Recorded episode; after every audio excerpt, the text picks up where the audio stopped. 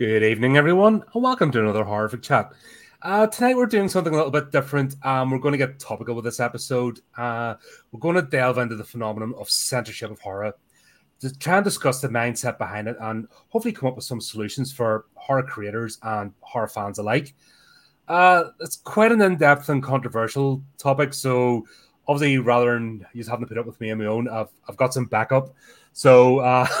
Uh, thought I'd uh, thought I'd bring on a bunch of horror creators. Uh, uh, we've got a whole mix bag here, some returning, some brand new, and uh, obviously rather me waffle on and try and uh, do them justice, I thought I'd give everybody a chance to introduce themselves again. Um, we'll start out with Lord Melbury, and then we'll just go anti-clockwise.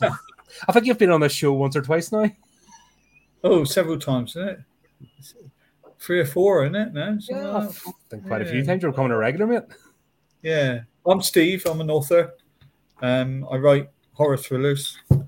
Um, latest one's coming out on Tuesday. Um, it's about a stalker. So um, yeah, and uh, I've been on here a few times now discussing various things. So uh, looking forward to this.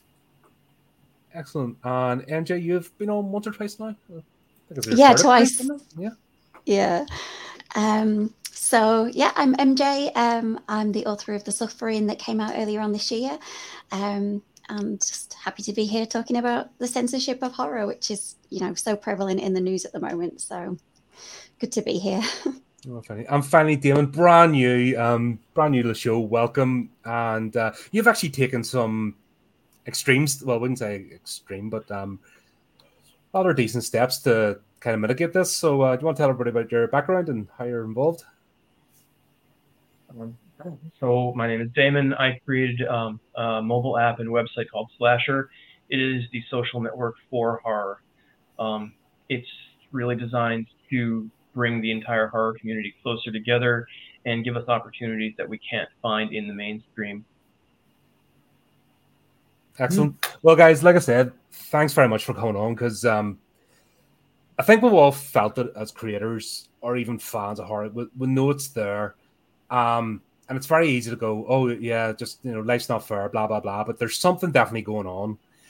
But it's not new. I think it's just we're seeing something in the modern scenario of censorship. It's but it's the same old game. Um, I sort of look back over this, and the earliest example I can think of is actually Mary Shelley's Frankenstein, or the modern Prometheus. Um, Victor Frankenstein's um statement. In fact, when he it was when he translated the movie, um, when Victor Frankenstein said, I know what it's like to be God, everyone at the time lost their minds over it.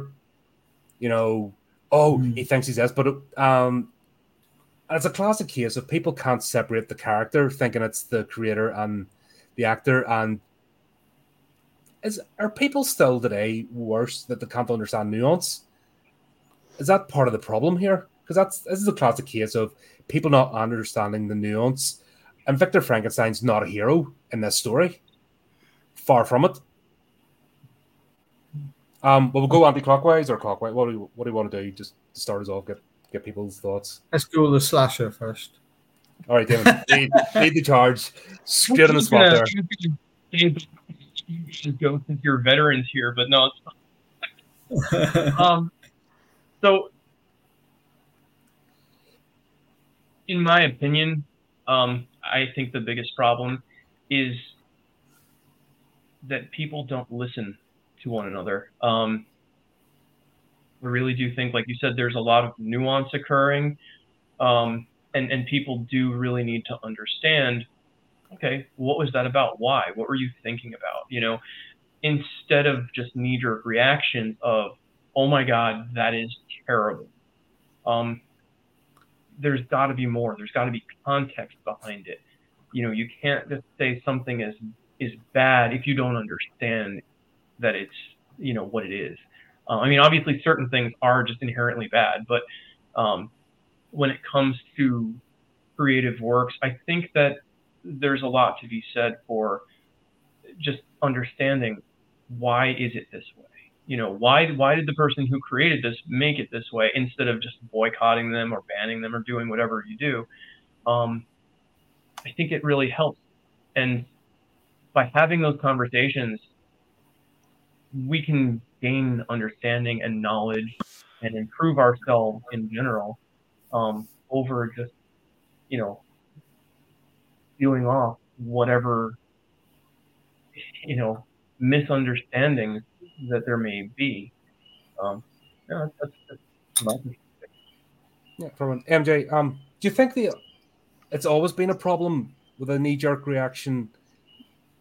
Do people not take that nah, bread? Like especially especially even today, we're seeing like so called intelligent people, academics, act like mm. absolute morons.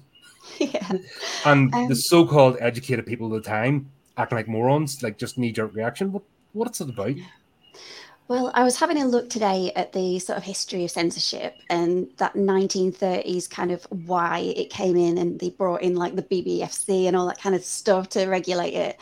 And it was really because um, of like the Catholic Church coming in and saying you can't portray a policeman in a bad way, you can't portray, you know, a teacher in a bad way, you can't portray, you know, obviously people from the church in a bad way. And it all kind of falls into this idea of, um, not giving people autonomy really to just see something and be able to make that decision of well you know just because this person is acting in this way it doesn't mean that i'm going to want to do it. And i think there's a very strange sort of correlation between the idea of censorship and it being um, keeping people in line. And it, it just i think it's crazy because i've never sort of seen um, you know, a violent scene or a scene of someone harming an animal or something, and just thought, oh my god, you know, now I've seen it, I really want to yeah, do it. I want to go do that.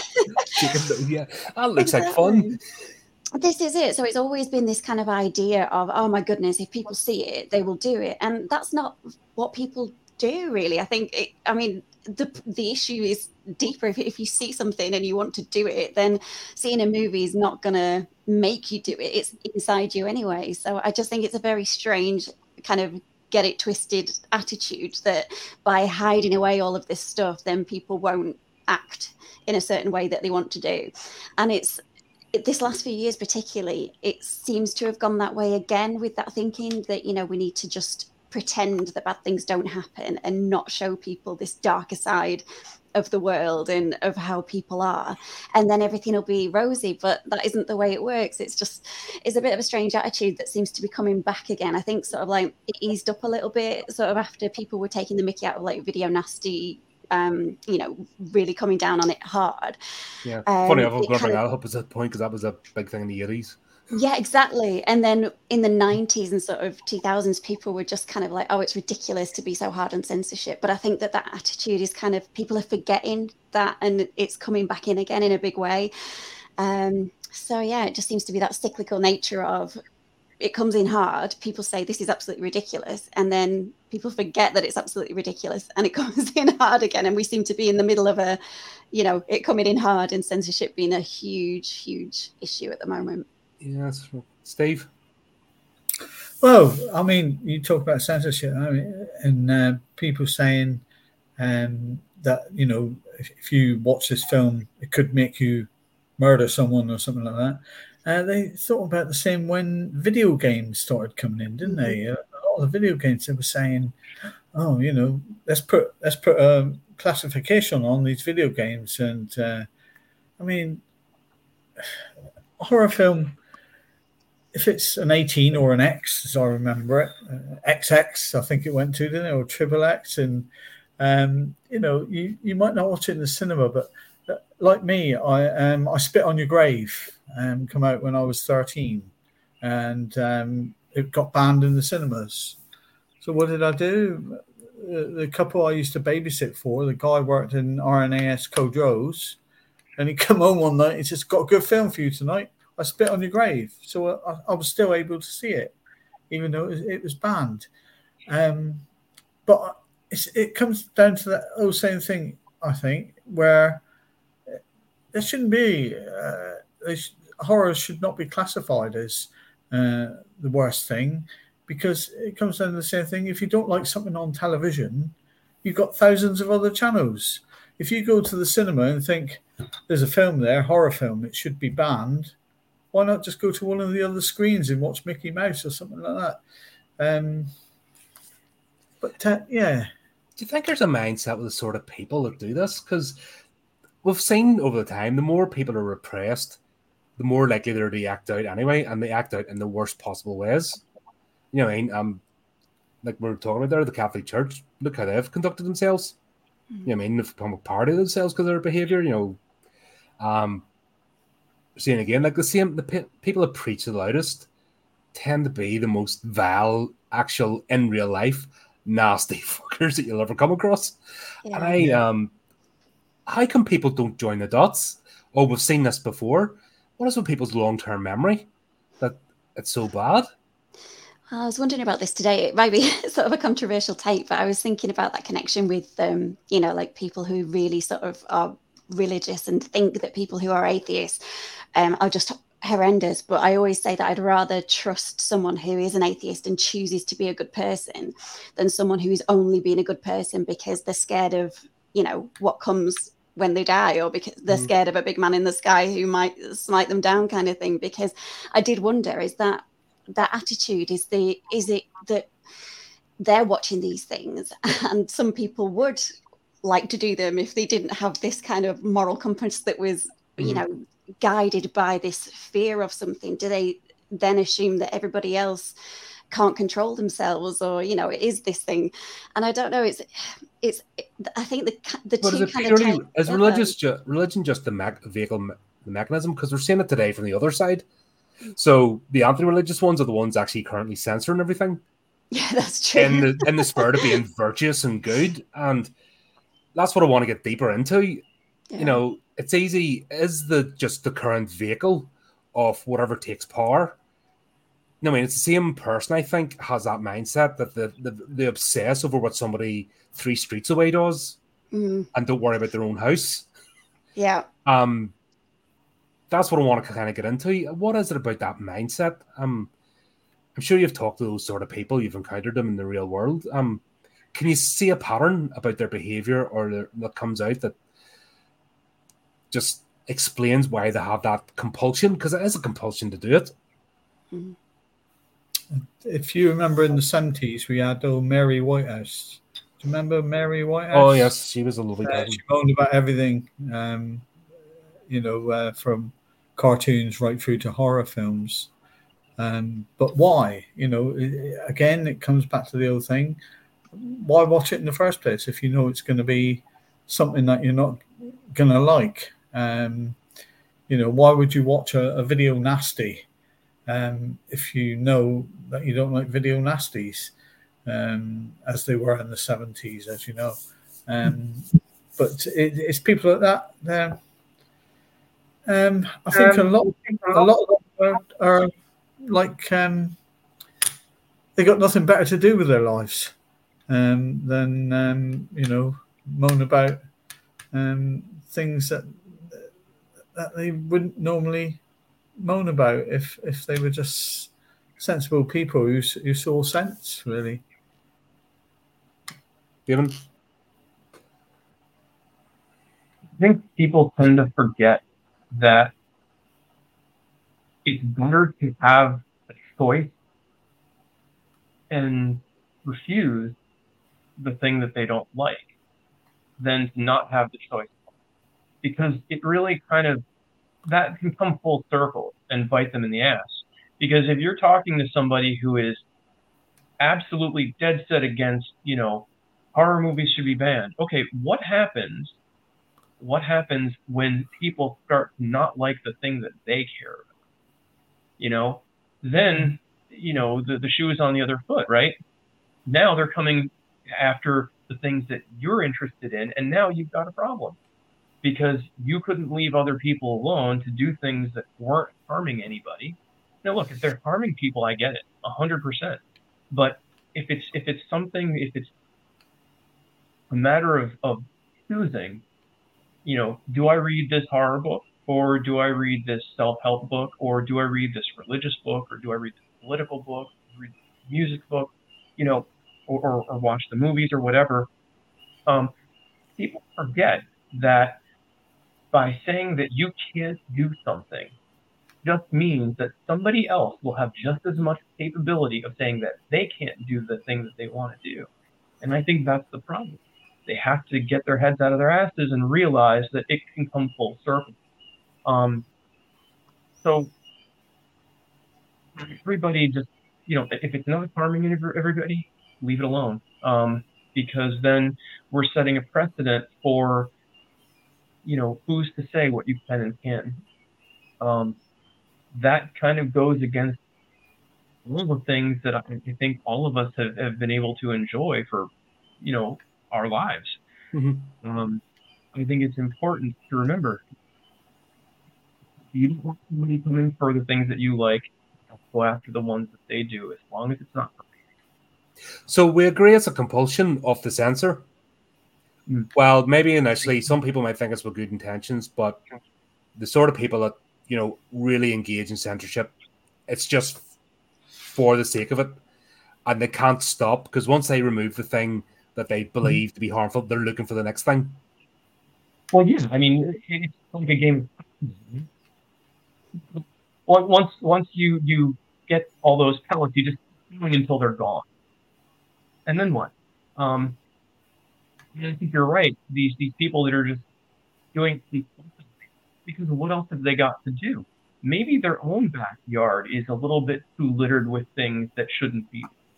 Um, mm and, and instead of addressing that, they've got to address everybody else's things because it's just too difficult to deal with. Um, that's a problem. That's definitely a problem. And another part of this is I think so many of us have seen what negative reinforcement does. Negative reinforcement is like the majority of how, how societies work, how religion works. Um, it needs to be changed to positive reinforcement because then I think instead of people being afraid to act badly, they'll feel good to act positively. Um, that, that's another thing that is just ingrained in people. And I do think that it can be stifling people in that way, stifling their growth in various ways, whether it's mental, emotional, um, you know, or, or anything else. Trying to be a positive reinforcement rather than negative because instead of you know these people are just running away instead of running towards and and running towards in a positive way is, is much better than than trying to dealing with uh, deal with things because they're concerned about negative repercussions do things because it's the right thing to do not because um, it's you're afraid of the wrong yeah i'm going to do something really horrendous and disgusting right now and i'm going to quote taylor swift because unfortunately I've got a van radio and her song, latest one's been in constantly going over. But she's got one line in the song. It's I'll stare directly at the sun but never look in the mirror. It's always good uh, voting for the mm. anti-hero something, you know, it's about narcissism, you know, I disguise my narcissism with altruism sort of thing, you know, it's that's the theme of the song. But that whole thing, mm. yes, let's let's go macro where maybe looking at the micro and like right in your own doorstep or in the when you look in the mirror in the morning, just okay, who am I today? Or where what's going wrong? Why am I dissatisfied? Mm-hmm. Um, but this is um as though from the like I said, from the artist has been through the lens of religion, but it's this is just a fundamental human condition, this need to just stamp on others or I don't like this, you can't you can't have it because mm. it's something I don't like, and it's you even see it within horror. If you don't like this movie, you're not a horror fan. Or if you do like this movie, you're not a horror fan. So there's actually internal censorship within the genre, which is always mm-hmm. anything even slightly niche, I think is more I don't know, more controlling. Yeah, that gatekeeping kind yeah, of. Yeah, a lot of gatekeeping situation. and which I think is absolutely ridiculous there can be some sort of um, worry between horror fans as well. Like, um, you know, friend, I always go on about Hereditary. Uh, I laughed all the way through it, but uh, one of my friends absolutely adored the film, and he couldn't understand why I thought it was funny. Um, and as Colin knows, you know, when the body floats up to the treehouse at the end, I was just in fits laughter. I was, out, so, I was off my seat. I just like So there's, I think that even between horror films, there's a little bit of um, not censorship, but um, well, there is because uh, these people will go after you. Like they'll will Oh, yeah. actually jump on you in comments, and that's then Yeah, 'cause- that's how you lose a fan. That's how you get people afraid to speak. And Because he, he said to me, oh, I ain't coming to the cinema with you again because I was laughing. And uh, I, I thought, well, I, I thought the film was funny, you know, and, uh, you know, yes, it was a horror film, but um, perhaps it wasn't supposed to be a comedy horror film.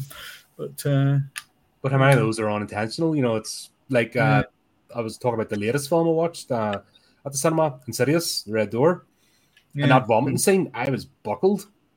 yeah. Like I was in stitches, and the whole cinema was silent. Oh, everyone's going, oh, and I'm just like, you know, because my my brain's broken. We're watching so many horror movies. You know, it's just that's the way you end up.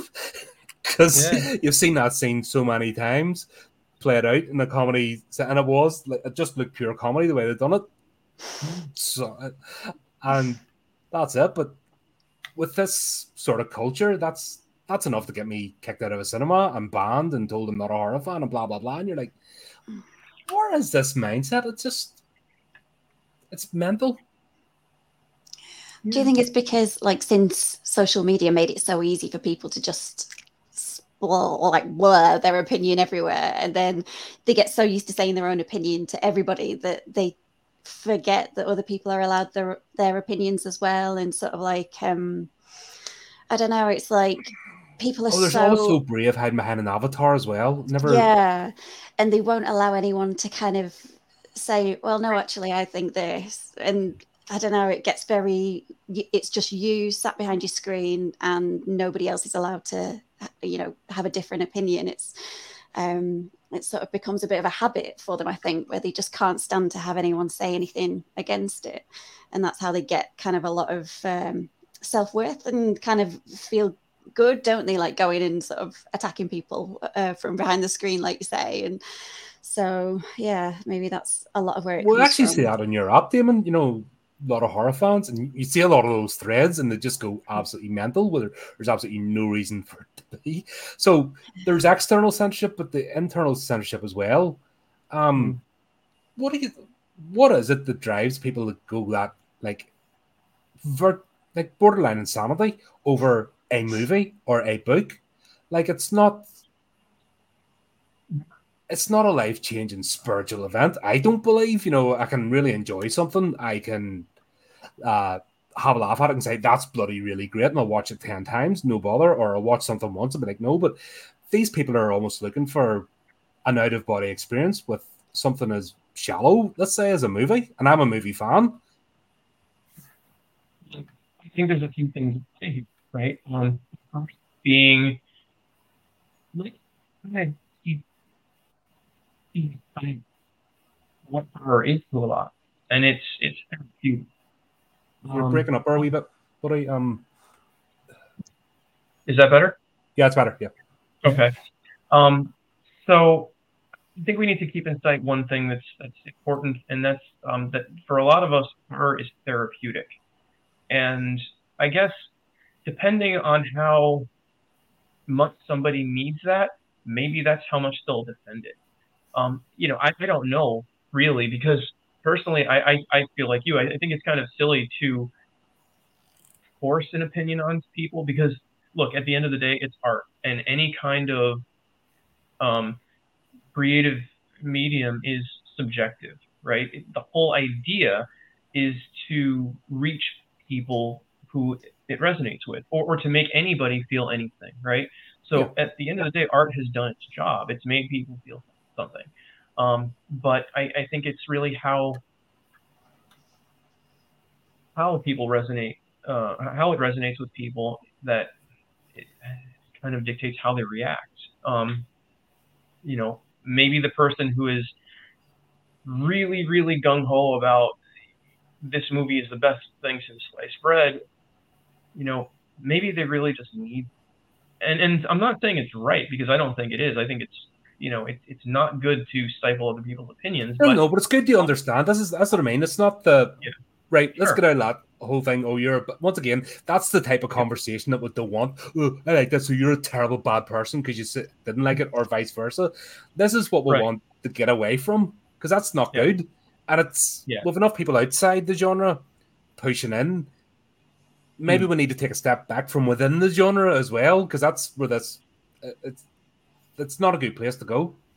Yeah, I mean, the majority of people, as long as nobody's forcing their opinion on anybody else, they're cool with other people's opinions. It, it's when you find those people who really do start to, um, like like like MJ said, like start to gatekeep it, that people get defensive.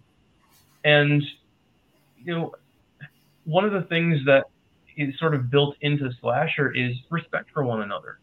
People have to have respect for one another, or they're going to be dismissed. Um, and I find that a lot of people do have respect for one another when they realize, look, this is the thing that this is how it works.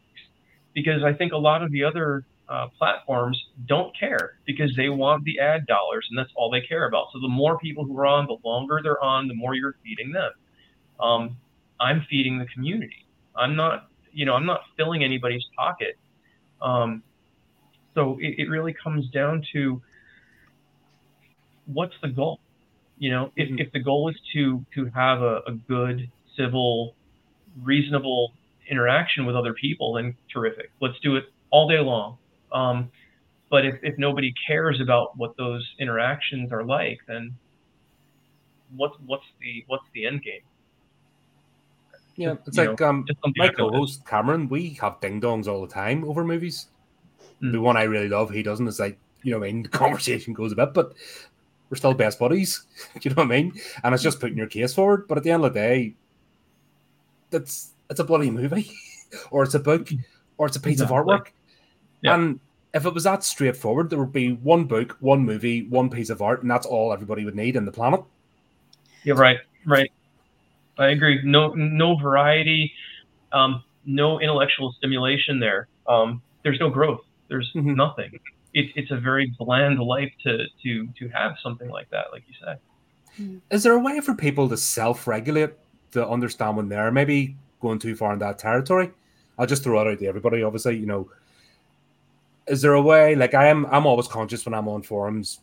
Like mm-hmm. nine times out of ten, I won't take part if I see the conversation going a certain way because I don't want to be part of that. Um, I always try to state, okay, this is why I like something. I was that's a thing I was challenging when I'm giving reviews. Is it's important to say why you like something or as much as why you don't like yeah. something.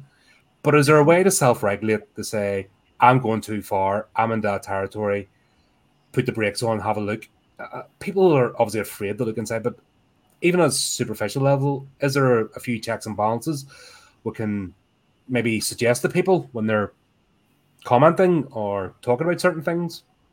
Well, I was um, thinking it's it's nice to be passionate about something and to oh, absolutely. really That's, love something. Love passion.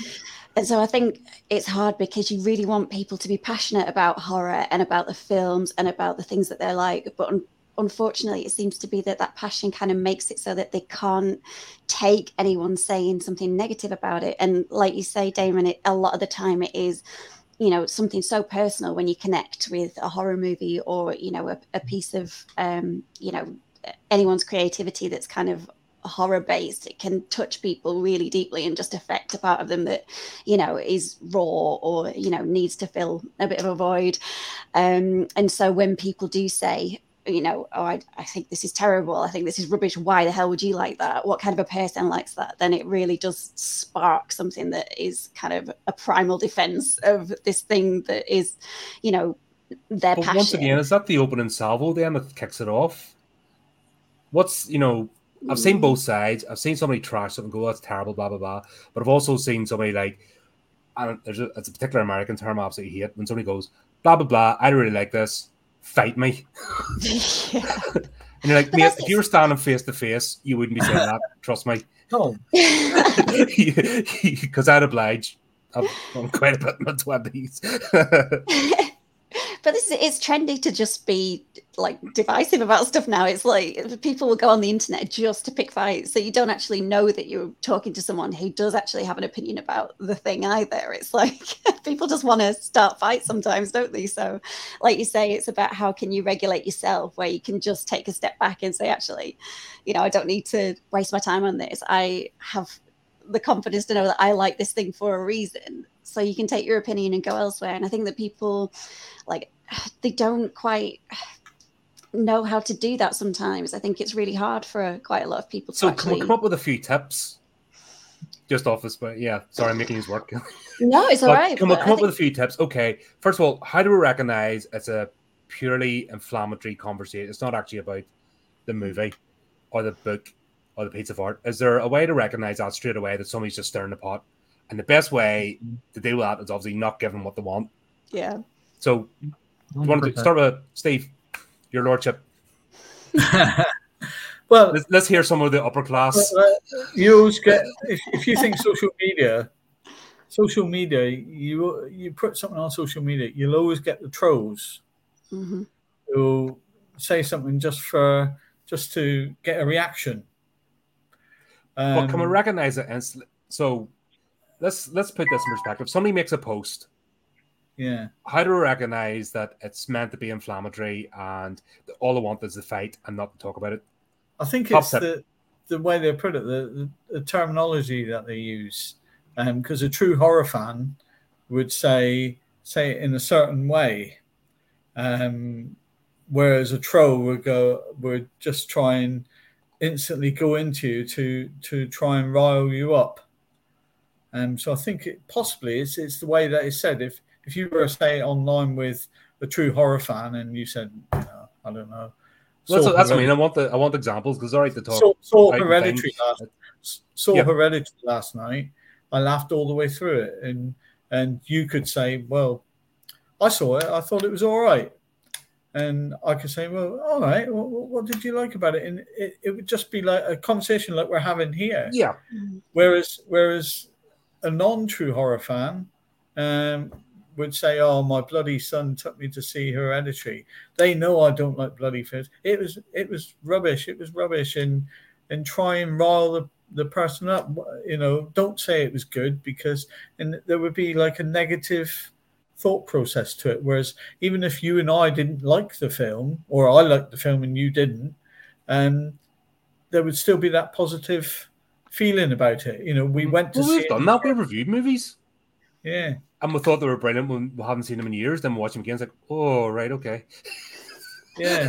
and then as we're going through the review, it's like, oh, uh, actually, oh, oh god. And then, but there's still good nature about it, you know. But we'll go through the plot. We have done Well, that. Da- Damon said something about positive reinforcement. You know, Mm. So how do we do it? It's all right saying it out, but how do we f- actually do it? What's so the initial Hmm. salvo, the opening uh, remark? What are the trigger? What are we looking for to know that it's just purely to wind people up? I think It- trying to I make you embarrassed. Oh, sorry.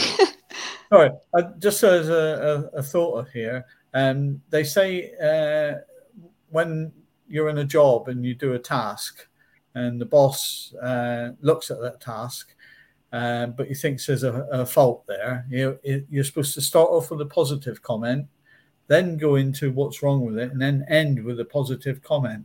Mhm. You know, I think um, to recognise these trolls, as the case might be, it's mostly all negative. There's no positive, negative, positive feeling about it.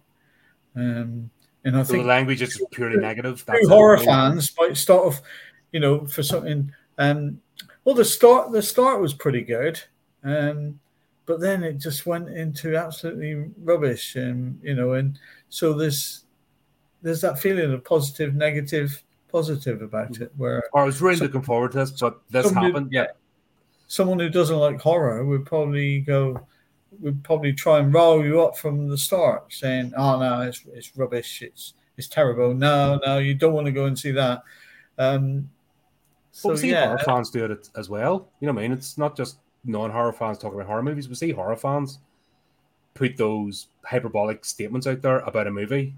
yeah. So it's how how to recognize it. Like mine, mine is that whole fight me thing. You just know they're looking for an argument. That's it. So you just ignore that straight away. Um, another one is if you don't like this movie, you're an asshole. You know, and that's another one. Just all right, okay, mate. Yeah, I know what you're about.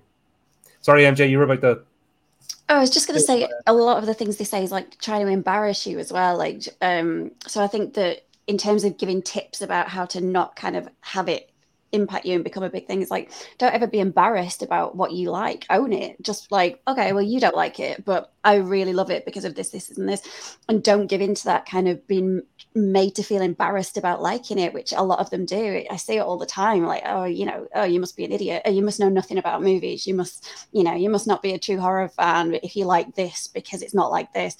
And that is from like you know because they'll come in with the you know big sort of horror knowledge and stuff. So it is horror fans as well who do Me, it. Big just, yeah just try and embarrass you and make you feel like small because you liked a certain film or a certain thing. And it's a totally different way than just saying like you know oh i laughed at this part in hereditary. I found it really funny. And it is really kind of personal that they get and just making you feel embarrassed. So just own it. If you like something own it. And don't rise to it. Just say, okay, well, I really loved it. You don't like it. That's fine. I'm gonna go and watch it again.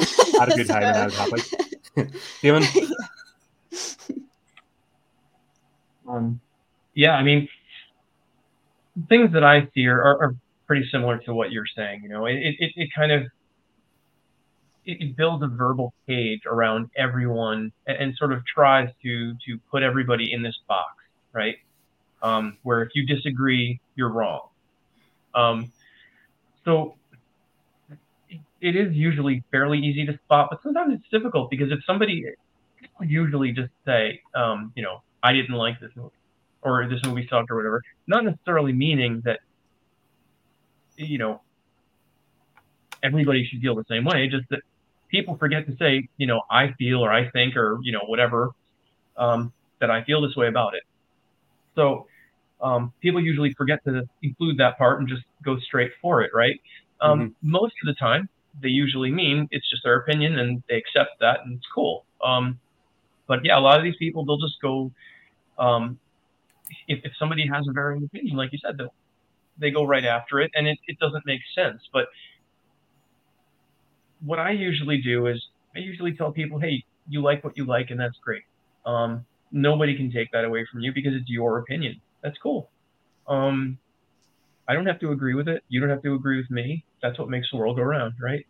Mm-hmm. Um, so it, it's difficult, but like you said, the the easiest way to to shut it down is, you know, you in order to extinguish a fire, you take away the air, and you know, in this case, hot air.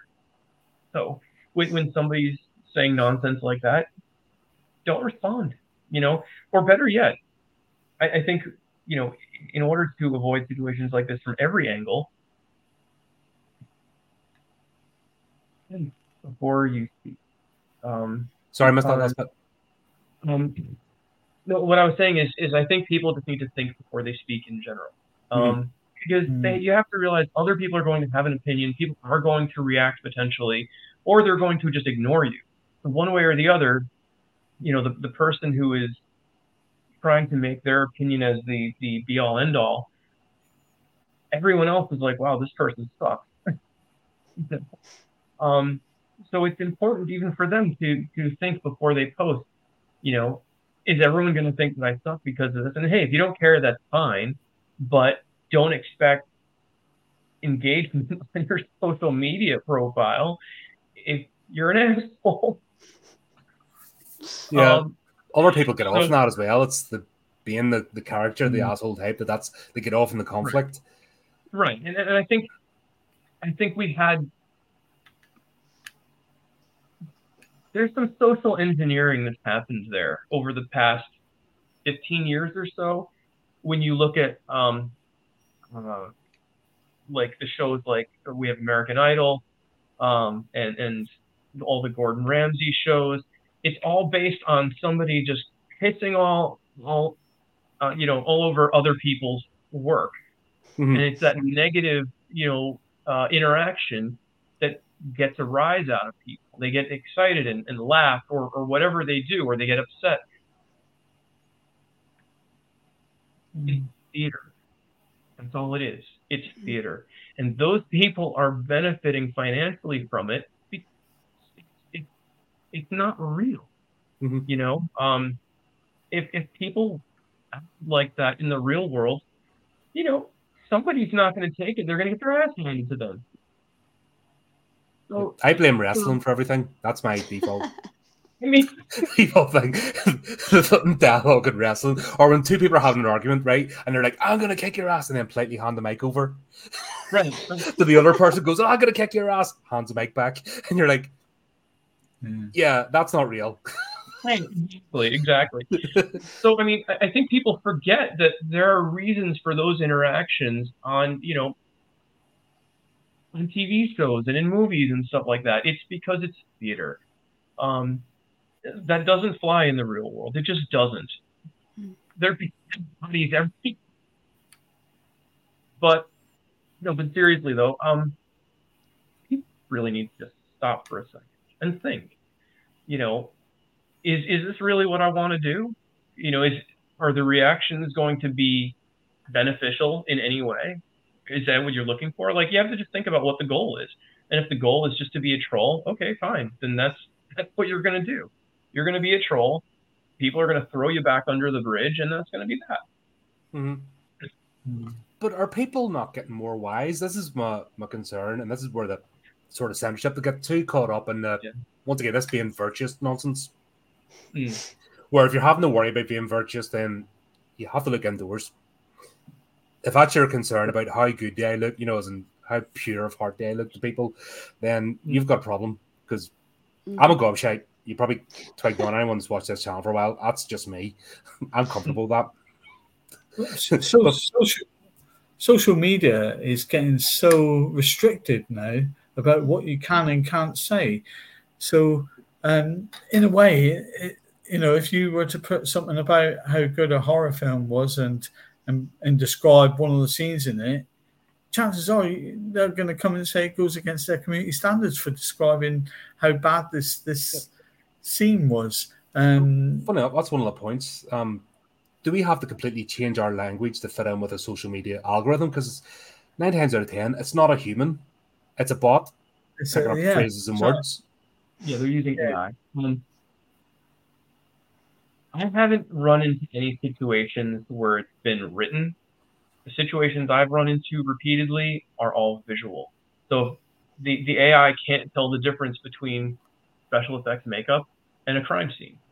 It, it's incapable of doing that. Um, and that's why human moderation is important because there needs to be context. AI doesn't understand context yet. It's operating maybe at like a third grade level at best. So, in order to have that context, It's good. right, Ew, you know- okay. Ah. right, exactly. I mean, you, you need people right now, right? Like if, if if if you have two friends that are, you know, posting to each other and one of them calls the other one an asshole and the one the other one laughs about it, there's context there. Nobody was offended, you know. Nobody was was hurt. It's two friends who are, you know, getting along and, and you know, Just bothering each other. it. Yeah, they're, they're they're just giving if you shit. if you if you said it to Colin and I didn't like it, I can report it, even though you might like it, Colin. And then the both of us get banned. and that's the that's the way this craziness. But um, um, that was another point I actually wanted to bring up. Not just the the algorithm. No, that's part of the thing. It's just not intuitive whatsoever. And nine times out of ten, I've I've suffered this on bloody Facebook. I'm not even promoting my own stuff, promoting other people's Yeah. authors that come on the the podcast and we, we do segments, you know, narrative fiction, and I'm promoting their books because that's kind of a oh well, thanks for uh, sharing your work. So obviously I Mm. do posts and put it on, share to them. And a number of times Facebook was like, oh, this goes against our community standards. And then the minute I push back, it's it's dealt with, no problem. It's got to the point I'm not even polite about it anymore. I'm like, you idiots, you morons, you know this is not the case. Oh, right, sorry about that. And that's it, fixed. then I just got to the point I don't care.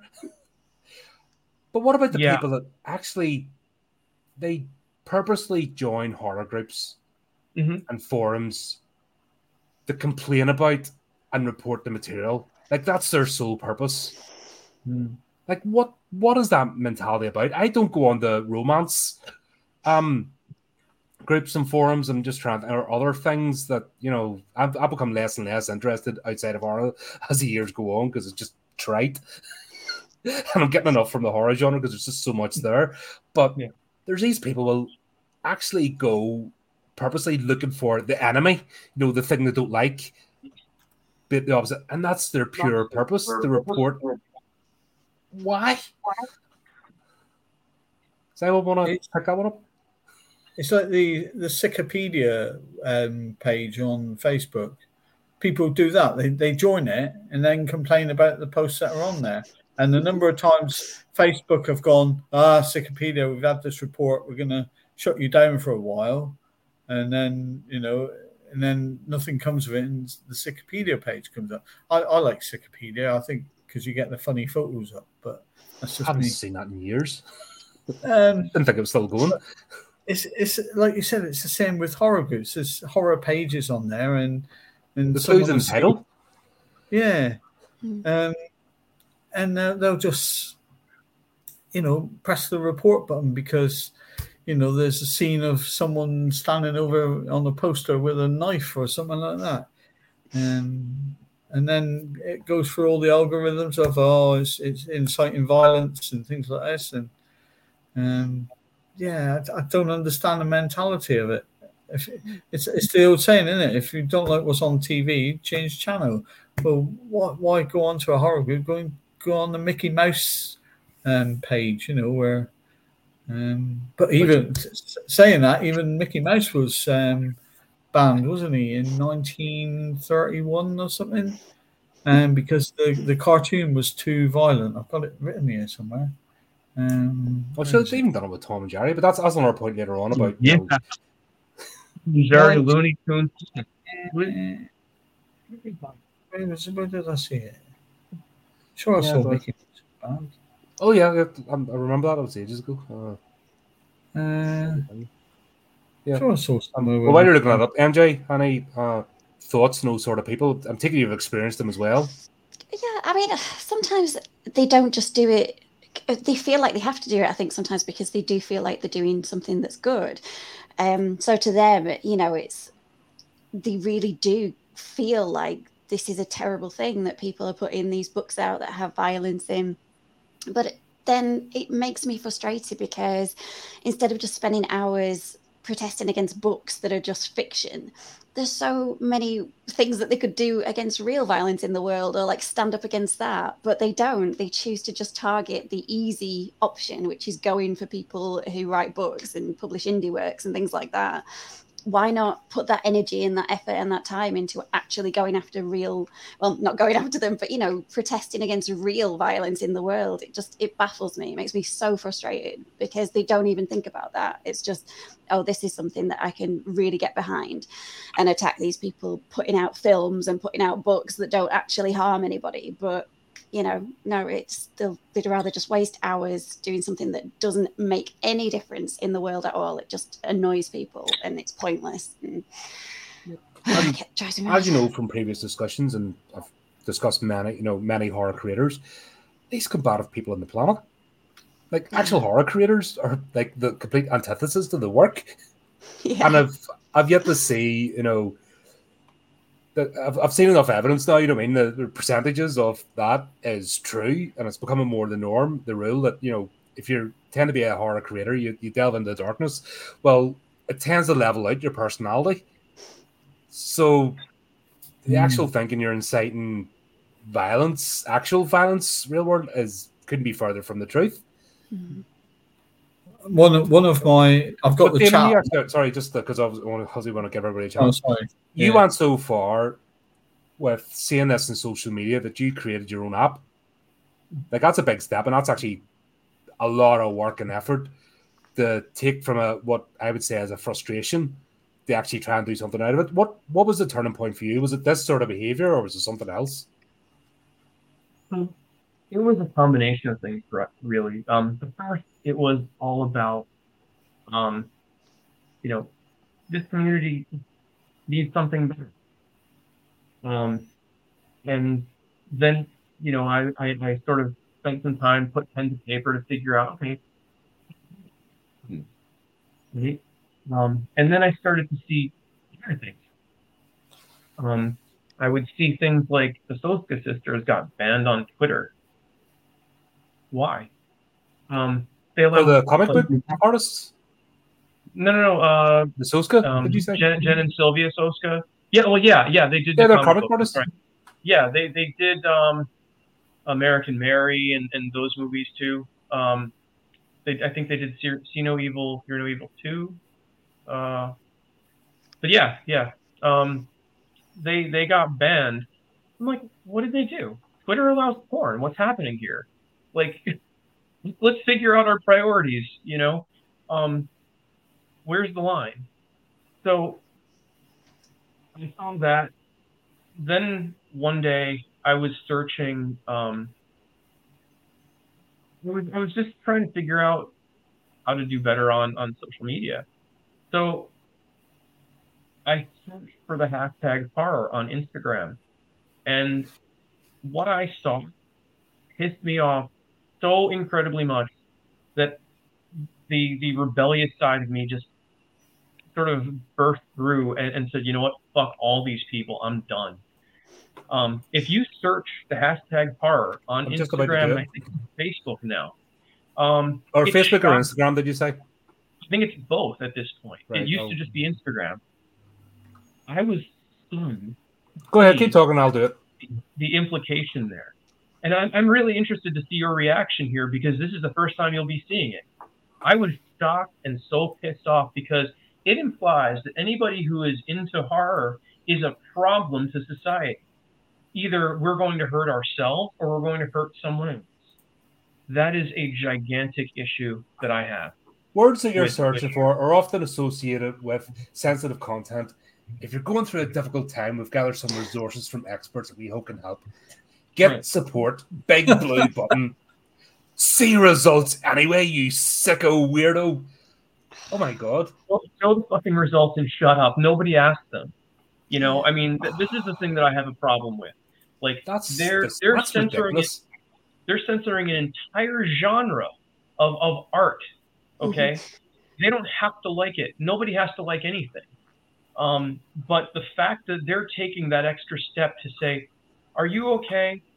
Are people around you okay?" That's a huge, huge, huge problem, and I cannot Yeah. state that hard enough. No, Under this the is guise the of- whole crux of this conversation. Yeah. It's that can we help? It's so patronizing. It's so like, oh, fuck Right. off. I'm sorry, I'm a gr- I'm a fully grown adult. Mhm. I've uh, served in the forces. I've been on a few tours. I've uh, grown up in a gnarly part of the UK, which wasn't too pleasant for a while. I've seen more in the real world than any horror book can uh, show me. Yep. And I'm all right. Do you know what I mean? the worst part of my life is going through two marriages. That's you know what I mean. I've probably, I've um, I've lived life. I'm all right. I think I can cope with a few horror movies and books and images. Yeah. Bloody hell! How, like you said, how patronising. I'm annoyed.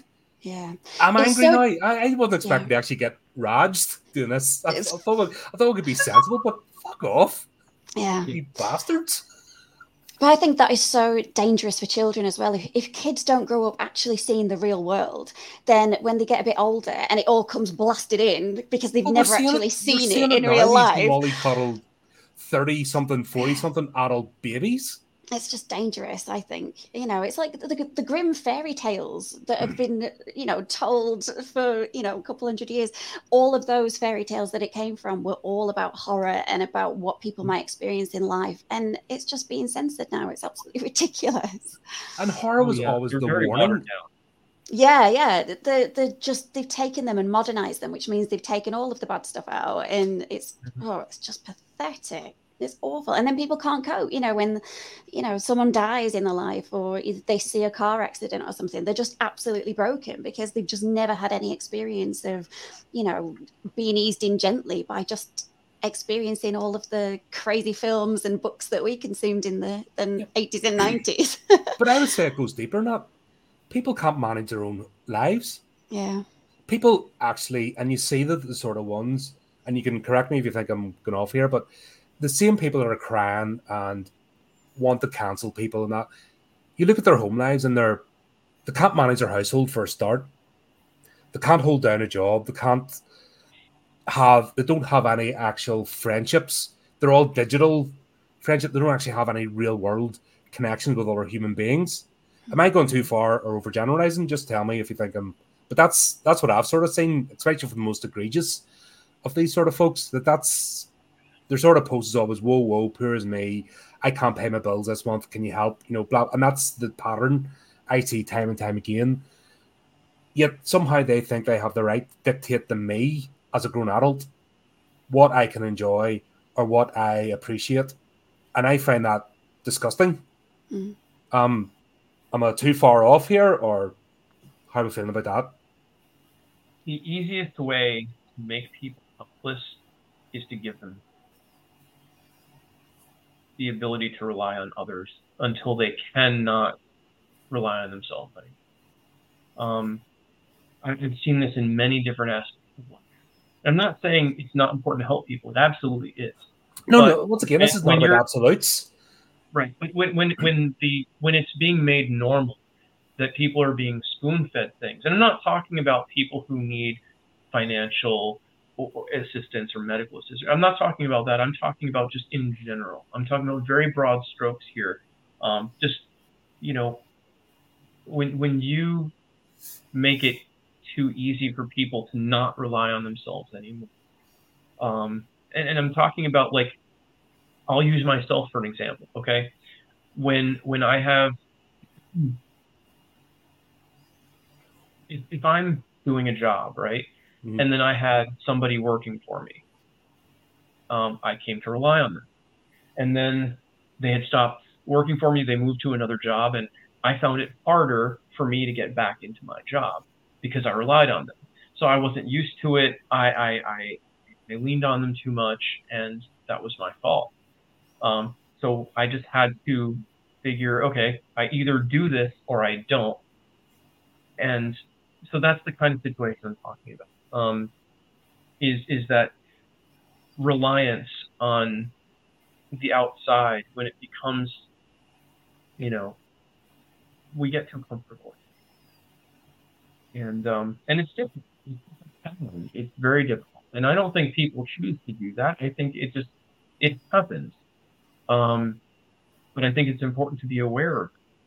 Um, so, you know, take take that for what it's worth. Um, you know, like I said, it's it's. You know, I'm I'm not referring to people who are like in, in welfare situations and things like that. That's a completely different situation. Oh yeah, that's once again, this isn't about uh, yeah. You know, I mean, you can't tar everybody's circumstance is different, but I've just noticed right. with these sort of people that are so adamant about right. like taking part in the cancel culture or taking part in censorship, that yeah. seems to be the pattern that they just can't get there. And like we said, I think it's that they can't look inside, so their yeah. their windows, their glass houses are broken. Yeah, and they continue to throw the stones, and it's just the it's like extreme examples show extreme patterns. But obviously, life's life. We all have it. You know, I mean, none of us get through life unscathed. Yeah. That's you know, but it's most of us, I think, are reasonably thinking that we can take that and rebuild up again. And that's where story and art comes in as well. Because you see examples of people's lives falling apart. And then you see the negative, especially in horror. Horror is that uncomfortable feeling. So you see somebody's life has fallen apart and they then reacted through negative. They could become a serial killer, they'll dabble in dark magic and open up the, you know, they'll go into the crypt they're shooting to and read the book bound in human flesh written in blood, you know, that you shouldn't do if you're thinking rationally. So horror shows us those example of how things go wrong. This is how not to react to it because it goes badly. Right. But with censorship has taken away our ability to read those stories, to see those mm-hmm. examples. Mm-hmm. And that is a part of that reliance that people are getting that point of, oh, please tell me what I should think. Please mm. tell me what I should like. I don't want to have to do this myself. It's uncomfortable. But what is the difference between seeing something on film, but going into Waterstones and picking up the book, or because you can read about it. In, in fact, some of the books are worse than the films because they censor them. You can read about it, but surely, you know, if if you were that serial killer who only liked horror and things like that, you don't have to see the film. You can read about it and read it in more detail. Um, if, if if you take one one, I've got a chat on my website. Uh, people can contact me through Messenger and things like that. And some uh, woman from New Zealand said to me, "I'd hate to meet you in real life." And I put, why? I'm quite a nice guy in real life, you know. I'm not a serial killer. And, but yeah, I'd hate to meet you in real life. She, she was complimenting my books, um, you know, and she, she uh, they run a book club and everything. And she said, but I'd hate to meet you in real life. Because um, the club. Uh, did they really think that I was the book they were reading at the time was Sins of the Father, and in that, um, to get rid of a witness, he throws her over. Um, oh yeah, he goes mental with the prom and everything else. Yeah, and, yeah. Then he then he thinks, "What am I going to do with the baby?" So he chucks the baby for as well. Um, and she saw that as as quite horrific, and she um, she thought that that's the sort of thing that I would do. Um, you know, I'd hate to meet you in real life. And I was, yeah, okay. But what I'm saying is, if that was put into a film, perhaps that bit would be cut out. And um, because, you know, violence against children is a big no no, as we know. Mm-hmm. Um, but they could still read about it in my book. But they're going um, after books now as well. You see that, you know, mm. and it's there's two things, right? There's always been like we talked about the video nasties, like the official censorship. So, so yeah. we'll maybe try and spend that. There's the official censorship, which has always been at loggerheads with horror. So I had the whole video nasty phenomenon went on for over a decade till like late eighties, early nineties, where like I was talking to Cameron, he couldn't get over that. There's movies that he watched that I couldn't as a kid unless they were sneaked mm-hmm. over because of the like draconian uh, censorship yeah. over in the UK. It was mad, like in the eighties. Just, but we still got to see them because thanks to Squatties coming back from Germany, there was always a ready supply. so it didn't stop it, and it didn't stop the the want for it mm-hmm. or the desire. In fact, it made it more desirable. Yeah, I think it made me a horror fan quicker. If I'm honest, mm-hmm. that's naughty. You can't have it. Oh, really? Okay, give me more. but then you've got this is it a new phenomenon because of social media, or has it always been there of like community censorship? And there, I mean, at least since I can remember, you know, we've we've always had since I was young, we've always had organizations trying to censor something that they didn't like. Right? We we had, you know, thanks to one one group here, we have these um, you know advisory labels on music. Well, we did until physical media disappeared. Um, and and you know the, the the tapes, the records, the CDs were all labeled that uh, parental advisory, and um, that was um, that was something that happened in the 80s. You know, it was happening to rap, it was happening to metal, it was happening to you know lots of stuff really. Um, and like you said, when you tell somebody they cannot have it, what is the first thing they're going to do? Even if they didn't want it before, they're going to want it mm-hmm. because it's a taboo at that point. Mm-hmm. You know, you you've made. It, it, reminds me of that scene in uh, in Beetlejuice, where there's a great big arrow pointing to. it. you know, if you want to if you want to make something go away, talking about it and it goes away.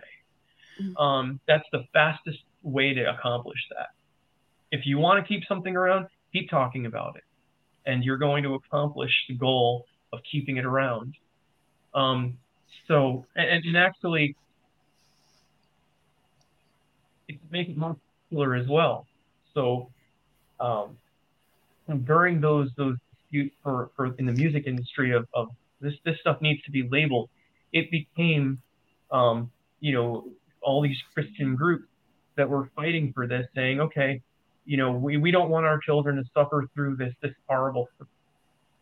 Okay. Meanwhile, they've got alcoholics at home, spousal abuse in front of them every day. How is like how is escapism through storytelling the problem? Mm. Um, you know,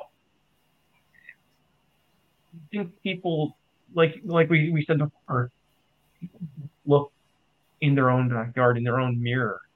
They just look at everything else and have no idea of, of how self-aware they need to be. Mm-hmm. and by avoiding all that kind of thing you know you're you're creating a bigger monster for yourself. Um and and, and to um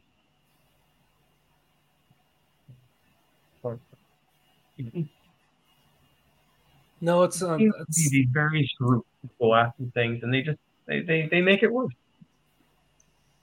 Yeah, well, there's um, I remember Guns N' Roses albums flipping yeah. warning censorship. That's in the bloody radio. It's a most, most milk toast band. Yeah, some of the lyrics. It's all, well, the lyrics are all the same. It's all about getting drunk and stoned. That's it. Yeah, that's that's the entire Guns N' Roses catalog. But flipping it plays now on the radio, and people are like, "Oh, you're listening, you're a devil worshiper," rah, and you're like, "Yeah, all right." But I always think as well, like a lot of it is a smokescreen because the media don't actually want you to focus on something else. So the focus is, oh my God, this thing's terrible. This is what we want you, all of your eyes to be on. And it's hiding something. It's like um, the uh, Hungerford massacre when there was all the censorship going on and people were saying that he did it because he was like watching these movies and listening to the music. Um, and they pressed that because they didn't want it reported that the police were slow to act. They'd had a lot of phone calls come in saying there's a guy with a gun wandering around Hungerford and he's killing people. And because there was a telecommunications error, um, you know, it took a long time to come out. It was kind of like a not not to the extent of a Hillsborough situation. They weren't blaming the victims, but it was let's blame this, you know, these movies that this guy who did it has been watching because we don't want the attention to be on the fact that the police were slow to act on that point. And it does seem to be that there is quite a lot of that with censorship. You know, it's always to hide something else. So they want your attention and they want you to get up in arms about this thing that doesn't actually really matter because it's hiding something that is mm-hmm. higher up and more impactful on everybody's lives. And I think that's another thing that we should say to people who do get carried away with thinking that, you know, putting a blight on all of these things uh, that do stretch your mind a bit and that do make you think, oh my God, that's shocking. Why are you being told that you cannot see it? What is the reason behind you being, you know, it being thrust upon you that this is terrible and this is so bad? And is there something that you should be looking past? And that should be the real thing that you're up in arms about. It's it's just, you know, the smoke screen a lot of the time for a bigger issue, and it's frustrating again. I don't understand why people watch mainstream media, especially mm today, and think that it's impartial or doesn't. Mm-hmm. You know, it's even trying to be newsworthy. It's the most hyperbolic, just guff uh, and mm. the talking heads are the most bland. You know, I mean, their auto cue readers are nothing about them. Yeah. Um, same as Hollywood. Like, who the hell looks at Hollywood and thinks, "Oh, they're the they're the best of the best"? It's yeah, and the perfect example was when, yeah. Um, when they try to do podcasts or come onto YouTube, you know, when the pandemic and stuff, they they failed miserably because they've no they've no actual personality in this. and we tells them what to say, there's nothing there, and yet people still hold these people up as if what they're speaking is the truth. No, they're being told by their handlers what they read off an auto cue, and they're they just pretend to be passionate about it. And when everyone's telling you one thing and there's no discerning voice, and this is back to they're doing it with horror, and they've always done it with horror. Why we're still getting back? Why people still buy into it? Especially mm-hmm. horror fans. That's a bit that bakes my noodle. It's actual horror fans that believe this stuff and don't go yeah, but they were saying this about this movie, and I'm not a serial killer, so should I really be believing them? And it, why can't people make that connection? Hmm. Along the way, not how to discern the difference between fantasy and reality. Um, and even when the, those two things are really discern, um, don't know how to think briefly anymore. Um, because what I was talking about before, we are spoon fed so much. No matter which side of the fence you're on, you are being spoon fed every minute if you're paying attention to any form of media. And mm-hmm. it's really, really difficult for anyone to have their own mind. And, you know, you'll have you'll have people here, for example, who say, I'm a free thinker. No, you're fucking not. You pay attention to the media and you're saying you're a free thinker because somebody else said it. You're not actually thinking freely. And that's part of the problem is that people are just made to believe their own or someone else's bullshit. And that's the problem. Teach people the difference between fantasy and reality. Teach people how to find facts. Mm. Then we'll we'll be able to have reasonable conversation. But until then, you know, it, it's it's a struggle because information is is just it's immediate. So there is no.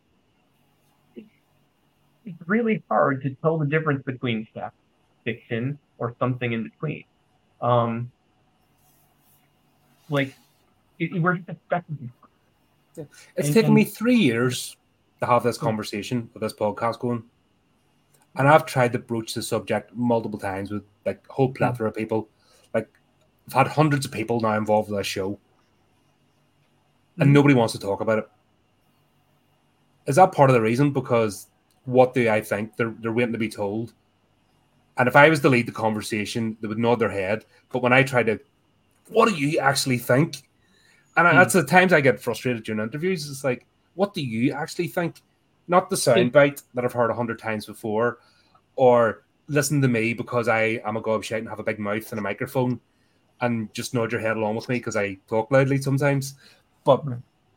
trying to get people to actually formulate their thoughts.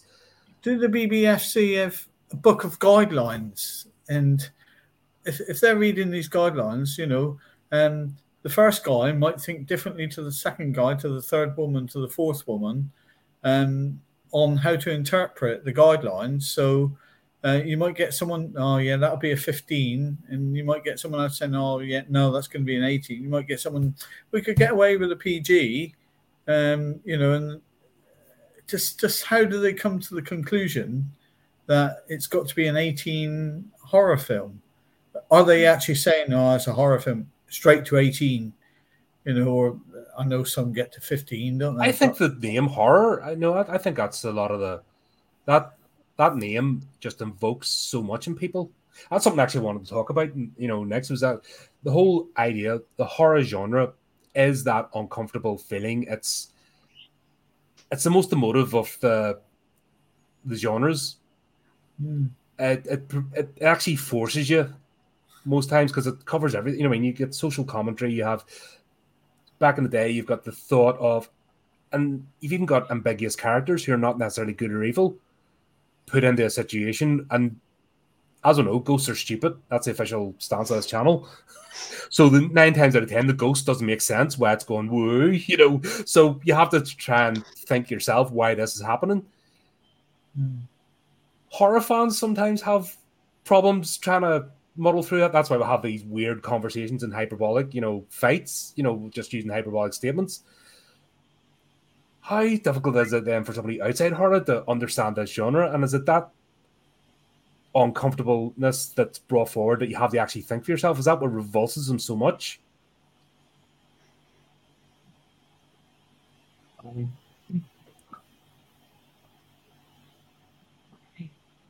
Damon, we've lost you there. We're not getting better. Yeah, that's better. Yeah. Mm-hmm. I think it's a really difficult question to answer because I do think there's a lot of subjectivity. Um, so you know, you could take one person and they may be one way. You could take another person, they may be completely the opposite, but still have the same opinion. Um, that's why I find it a little difficult. Um, but uh, it's a though. Yeah, it's like if we talk about a movie, we could all like a movie, but we like different aspects of it. Um, we mightn't agree about you know or taking certain scenes or thoughts of the character. No, and that's what makes an interesting, lively conversation. Mm. That's that's why I enjoy. You know, that's why I always I don't like debate because debate implies there has to be a winner. I like discourse because then we're we're getting to the meat and bones. Mm. And if horror fans find that difficult, how impossible is it for people outside of horror to understand this genre? And most importantly, how do we bloody challenge it? Because I'm sick of being labeled as, you know, some inbred psychopath who can't discern fantasy from reality just because I happen to like more the, the darker aspects of things. And I think the darker aspects of things helps me level out as a person because I can appreciate that and laugh, and then I've no desire to do anything outside because I've got my catharsis.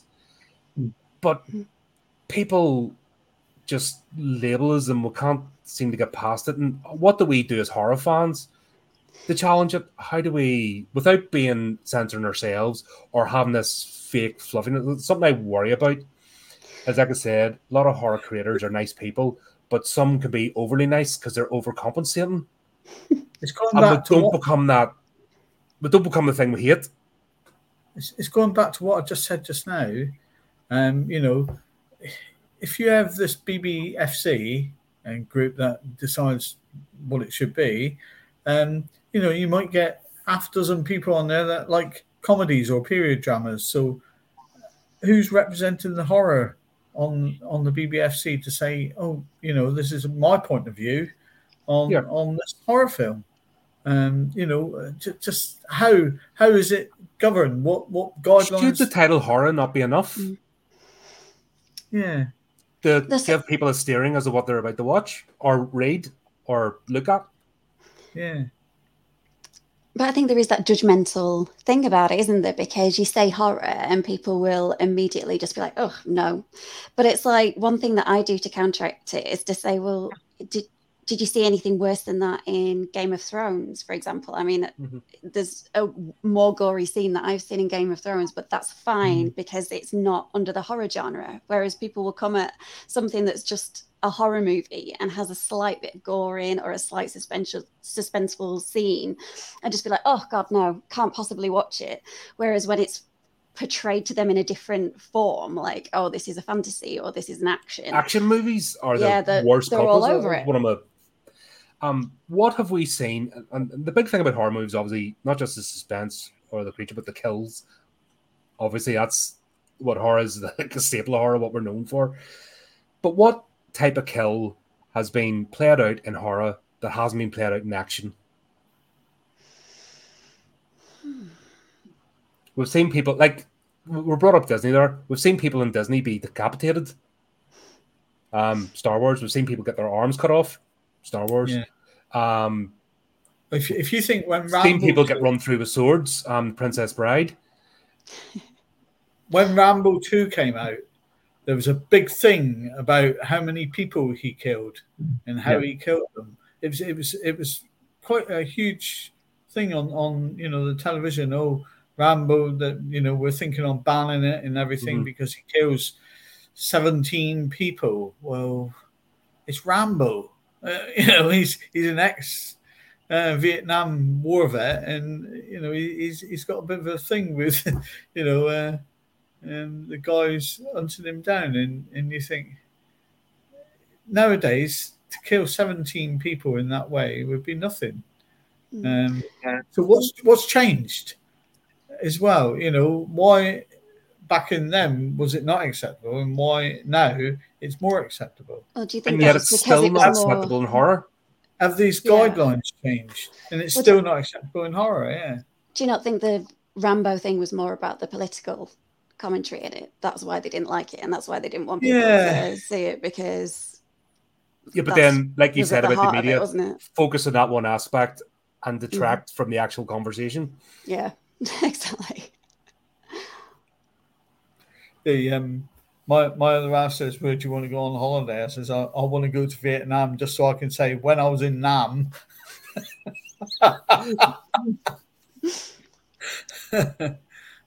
God, it's uh, yeah, but that's what I mean. Why do why do other franchises get away with that, and yet we still get labeled, and it's still the same. It's the same boring conversation. It doesn't change. I think part of that may be because as much as horror movies make Hollywood and big studios, um, I don't think that the governing bodies want to admit that there's any value there because it's not done in the artful way that's up to their standards. Um, there are many horror movies that are perfectly artfully done. Um, but who are you asking about art? You know, that's that's really the the, the question I think. Um, because if you have somebody who is very pretentious and only likes A24 stuff, for example, would be sure we, we could call it that. Yeah, but you know, in A24 kind of goes into that sort of um realm. You know, yeah, maybe maybe they'll look more fondly upon one of those movies versus Blumhouse, for example. Um, so I think it really just depends on who you're asking. Um, so yeah, if, if you're asking people who don't like horror movies to give them ratings for other people, you know, that's kind of subjective. Um, I don't know how subjective ratings are here. I think that they're more objective because it has to fit within um, certain parameters. Like there's, uh, you know, there's certain nudity in it, or there's certain amount of, uh, you know, swearing in it, or something like that, or there's a certain amount of violence or blood in it. I present um, to you action movies. Yeah, yeah, and I mean, Under I Siege, like boobies, right? This this channel's a fan of boobies. You know, hands up. We we we maintain our thirty percent KPIs of movies with boobies in them religiously. um, are they that objective when it comes to certain content, or is it just really a subjective thing? Do horror fans? That's the thing as well because hmm. are horror fans only the one type of person that only exists in the one sphere of um, society? Like, are there no horror fans that can be part of um, classification boards? Are there no horror fans in the corporate world? Are there no horror? Are, are all horror fans just working in retail on a Saturday? You know, are we all like under the same, you know, brush? Is that it? We're just the generic model. We a lot of us hide ourselves from the rest of society, as I've come to find through people who who've joined Slasher. Um, you don't know how many people I've come across who have said I could finally like be myself. I don't have to hide what I like or who I am. Hmm. Um, that was a really, really difficult thing because I'm so disappointed in humanity at this point when I heard it was like kind of people to make you feel like you can't enjoy fiction. I wouldn't bring us up on work. And I, mean, I wouldn't bring up the fact that I'm a podcaster on and talk about horror or, or write about mm-hmm. horror now and again. I, I wouldn't bring it up because I know what I'm going to get. Exactly. Exactly. And that that's an incredibly disappointing facet of society, in my opinion. Um, because what kind of people really have to take issue with it to a degree where people need to worry about it and, and feel like they have to hide it? That's that's really, really difficult. Um, and and I'm just glad that I don't feel that way myself. I feel incredibly fortunate that I don't have. I feel like I have to live that way. Um, if my life was different, I might. You know, um, I can't imagine how difficult. No, it fully sympathize. It's like I said, I've been there, and especially uh, uh, working uh, over the time, working a lot of sort of public sector places, not in conformist institutions. You don't, you know, because the minute you set yourself aside, that's it. You're a pariah. Right. Um, and we all, but we have a right like what we like, and we have a right to exist in society, whatever level or area. We should have the right to pursue what we do. Not everyone's going to be a full time horror creator. You know, I mean that's you know, I mean that's just reality. As much as I mm-hmm. try to encourage people to create, even if it's not for profit, you know, we're we're all don't don't have that luxury. Yeah. Um, but we shouldn't be banished from society, but there's this thing of oh, and the same people are talking virtue and equality and all them words. Are then the most horrendous and nasty towards horror fans? Hmm. Which is why I don't understand the the sort of guff that's come in lately in the horror because we're already the weirdos and freaks and the outcasts. And as long as you enjoy what we enjoy, you're welcome. You know, that's always been the case. So hmm. it's always funny when people try to interject that horror nonsense in the horror genre. It's like it just falls flat in its face because everyone's like, what? Nah, go away. you know, it's you, obviously you get the troll. The troll loves it. They, they just uh, they're there for the argument, like we said, and that's why we need to start recognizing them and not feeding them. Mm. I think it's that underlying judgment, isn't it? It's like the one genre where people find it really difficult to separate the fact that it is just someone who's writing a fiction or you know creating a, a, fiction movie and it's not actually their opinion and it's not actually that they want to go out and do that stuff whereas people can read you know like a thriller a patricia, patricia cornwell or something mm-hmm. where she describes something so gr- gruesome and horrendous and they don't have that same kind of attack response to it. Whereas when it falls into the horror genre, it seems to be people's heckles are just up immediately and they just take it very personally. And it's a strange kind of judgmental attitude people have about horror. Yeah. I suppose my question is I don't want horror to become mainstream. Don't ever think that because the minute it becomes mainstream, it's dead. It becomes like everything else that goes mainstream, just becomes bland, sanitized, boring, out of the thing. But should we what should our reaction be? I suppose that's the question I want to ask. Should we always be trying to combat this, or should we just revel in it? Well, so there's a couple of ways of thinking, right? Like you've got your way of thinking about it, um, but it, it depends really. I think it really just depends on how it's handled because of the so anybody that's created anything in horror that become valuable started somewhere, right? Stephen King, for example, um, he sells tons and tons of books. Okay, um, you know, uh, Damien Leone, he's a great example. He is a huge up and comer. Um, you know, after Terrifier came out, his trajectory was was set. Um, so as long as he reins it back for Terrifier three, because there's so I've had the conversation about that whole genre. He needs to he needs somebody in his ear going, "Whoa, put the brakes on, son." But but I mean, I think see the point there. Yeah, he's keeping it the way he wants to do it. At least I think so. I, I don't think anybody is, is whispering in his ear way. Um. So when you have movies that do that, that are from mainstream studios, um, let, let's face it, A Nightmare on Elm Street was definitely mainstream. Um, the new Halloween movies definitely mainstream. Um, Sorry, I was sitting right there for a second. no, I'm not commenting on their quality. I'm just commenting on the fact that they're I out know, there. Just, just started and, and big studios are really putting money behind this. So I really do think, and look, A24, they're they're they're making movies that are incredibly mainstream. Um, so, um, there's plenty of room for everybody to get something they like out of it.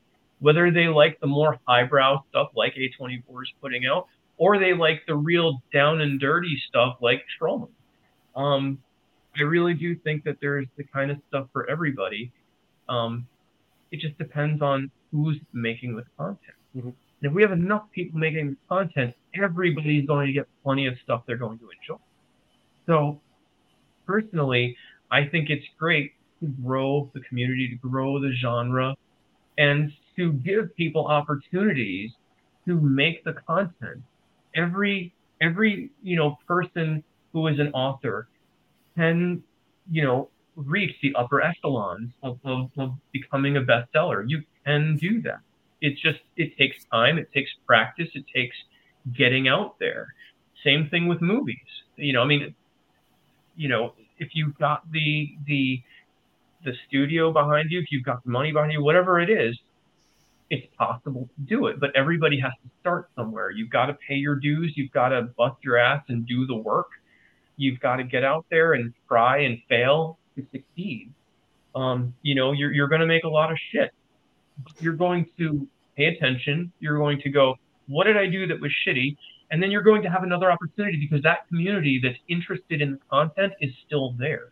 So I'm all for growing the the community and the genre mm-hmm. um, because I think it just creates more opportunity for people to become successful and make careers out of what they love versus you know just kind of scrounging for for so many years. Um, it's difficult to become an, an artist and be successful.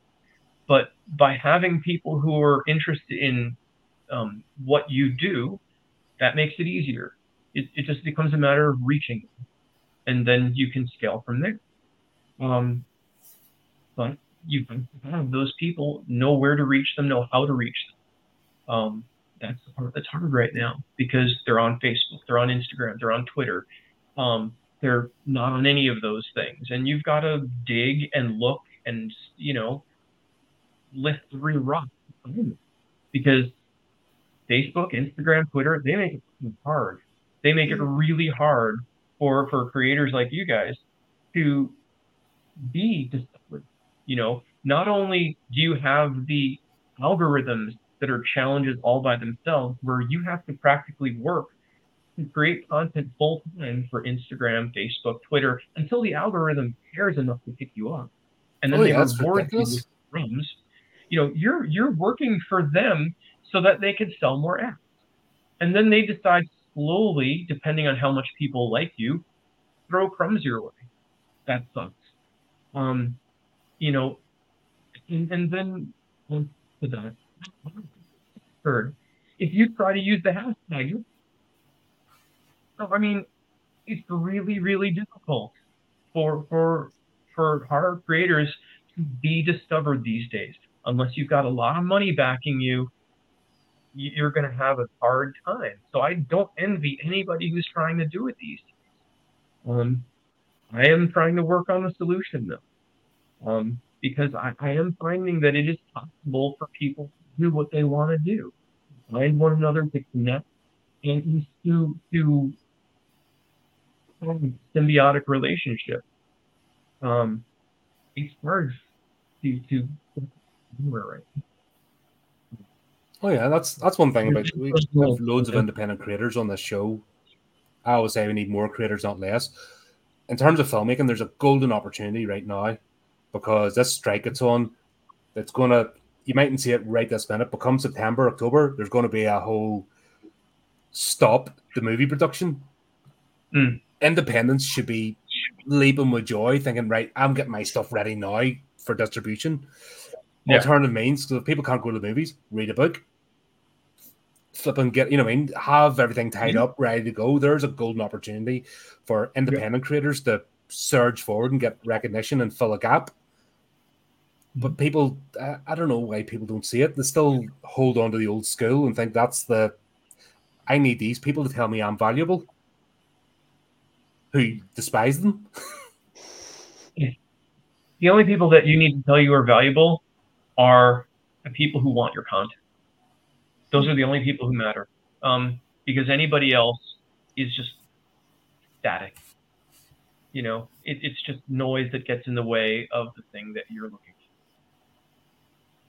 Yeah, um, that was actually you, you kind of brought that was one of the points that as horror creators, um, you don't be in this very long before you realize that you are working twice as hard and you're only getting maybe a third of the traction.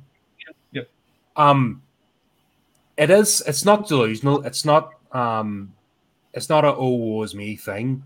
There is actively like we just what like at, at hashtag example is perfect. You see it right there in front of you. The minute you put that horror hashtag, or the minute you identify with the horror genre, that's it. You're flipping all the sentry posts posts are turning the guns towards you. think yeah, basically. Oh. Yeah, I mean, it, it, it can be much, yeah, it can be much much harder to be found. Um, it, it's all so difficult.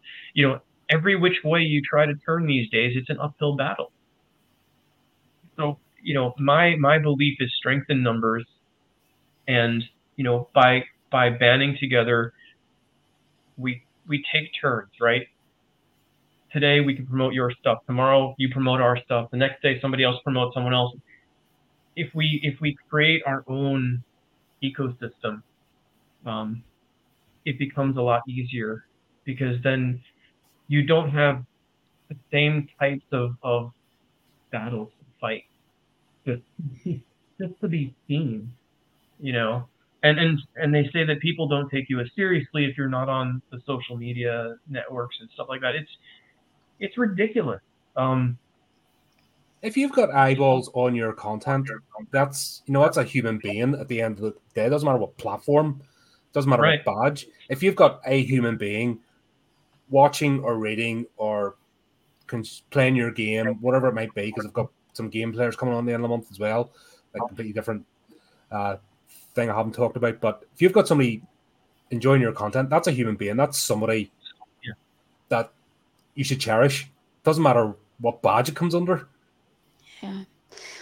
It's like to, to sell in this the horror industry, you've got to find your tribe and find your people. And when they're putting the blocks on us actually trying to find those people, it's just it makes it so much harder. And it's like Steve was saying before, why are people who aren't wanting to be a part of the tribe saturating it just to come in and tell us that we're doing the wrong thing? It's just like it's hard enough to get the people in front of us. So why don't they just go off and like you said go and look at what they want to look at and leave us to it and we can all come together and, and enjoy and celebrate horror without it being brought down all the time but it's uh, it's an ongoing problem isn't it Yeah, well, it's like also horror fans are like herding cats. Let's be honest. like I have enough. Tr- I have a private group.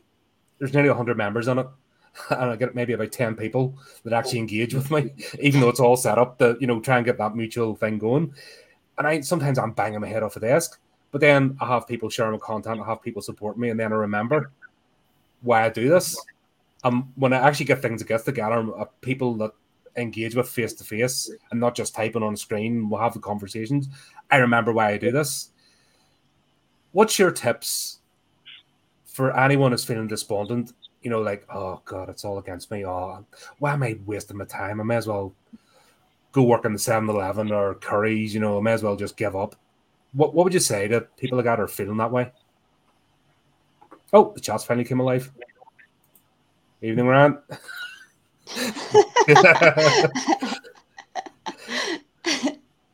go away um, mom i'll talk to you later Um, in response to your question, I think people need to ask themselves why are why am I doing, you know, why are you doing, why are you writing the book, why are you making the movie? Um, because if, if the answer is money, if the answer is for fame, if the answer is anything other than because I love it, it's going to be an uphill battle. Um, if you're doing something because you love it, it's going to be so much easier to fight this battle. Um, sure, there's a lot of times it's going to be difficult. You're going to get down on yourself. You- You're going to feel like the world is really just collapsing around you. But it really, it, it kind of, you have to understand that there's more going on. You know, it's not necessarily about you. These things are happening might not be for the reasons you think. Um, it might not be for a reason at all. Um, it could just be this, this random shitty thing to occur. All right, good. Well, is it enough to put you down? Um, if it is, that's unfortunate, but do what's right for you. Um, but again, I think if somebody loves what they do, it's going to be easier to get through that time. Mhm. Um, and there's not really that question of keep going or or or or, or do I stop? Because I don't think somebody who really loves what they do is going to want to stop because why? I know, but you can hit that wall. It's how can you do like any reasonable person dealing with antagonism, and it's not even like, oh, I don't like your stuff, or no, it's not for me. I mean, this is outright antagonism. This is why we're here talking Yeah. about this subject. It's not just a case of like I can go, oh, romance is not for me, or action flicks seen a hundred times, not for me. But when it comes to horror, people are outright aggressive. It invokes that aspect of them, like we've all talked about, and it, like there's a nastiness, like pure vitriol. Like for some reason, people are so nice and oh, that horrible, and then the the utter bile comes out of them Mm. against fans, not just creators, but fans of this genre, Yeah. and also the vitriol comes out against independent creators. Seems to be that combination. Just if you're an independent horror fan and creator, that just is the unholy trinity of evil that people feel like they must stamp out with every ounce of their being, and they will spend their time. That's their holy crusade to stamp out that independent horror fan and creator. You know, it's mm. you can't deal with that on a daily basis and not hit the wall. You know, I mean, that's criticism is hard, no matter what you do. Um, I remember the first review that my app ever got was one star. Um, and the the comment on that review was trash. And I was like, wow. How do you pick right. that? That's just. I mean, but you know what though? It made me not feel bad. It, it made me go, why? Why did they think that? And and and and since that, I pick apart every single thing that I do, and go, what is wrong with this? Because if I could figure out what's wrong with it and fix it before it gets out there, or, or, or figure out a way to make it, you know, stronger. I mean, you can build a house on a solid foundation, and and that's really all I do. Is, you know, I, I don't I don't go, oh, this feature's terrific, that's wonderful. I go break this damn thing. I want to break this. I want to smash it into a million pieces and figure out what's wrong with it. Mm-hmm. Um, because if I can do that, then I can solve these problems. Um, so, but that's constructive criticism as well. That, that's a difference between, yeah. and if we were dealing with constructive criticism, yeah. I don't like this aspect of your storytelling. I don't like this about your visuals. I don't like this about your pacing. Oh, right, okay, and you can process that. Mm-hmm. But right. more so in other genres, when it comes to horror, that's not what you get you get right. and that, that's it's all you actually feel sometimes the wind blasting your face and somebody just going, You horrible bastard, I hate you, die. But I'm a nice person. You don't like that horror stuff, they're all evil. And you're scratching right, your head right. going, What? Yeah. uh anyway, Steve, MJ, you wanna jump in? We've kind of taken over here for a minute. So I would say to that question, I would always just say like write with um, um or create with uh, integrity, and that doesn't mean don't write about you know a horrible deviant person because if that's what you want to write and you want to explore that kind of character, then that's writing with integrity, and it doesn't you know make you a bad person so long as you're following your gut as to what you want to create and what you want to discuss with the world, then you know you won't, you shouldn't hit that wall, and you shouldn't let other people force you to hit that wall because you're writing with integrity or you're creating movies with integrity, and then it's something that isn't what other people tell you your integrity should be. It's what's inside for creatives, I think. And a lot of people would jump on the word integrity and say, well, you know, you can't write about something so disgusting and have it be that. And it's like, no, that's that's not the point of it. It's it's very personal and it's very um like you say, connecting with the right people is what it's all about. If it's not for you, then it's not for you. And so just leave it, leave it alone. Let people consume it, let people enjoy it where it does resonate. And for everybody else, if it's not for you, just do something else. leave us do it. Um, it's like I don't resonate with people that do the Instagram or TikTok dances. Mm-hmm. Yeah, but you don't spend you know I mean? half your life finding them and slagging them off, do you? Because no, you've got better things to one. do. Yeah. Leave them to it. Yeah.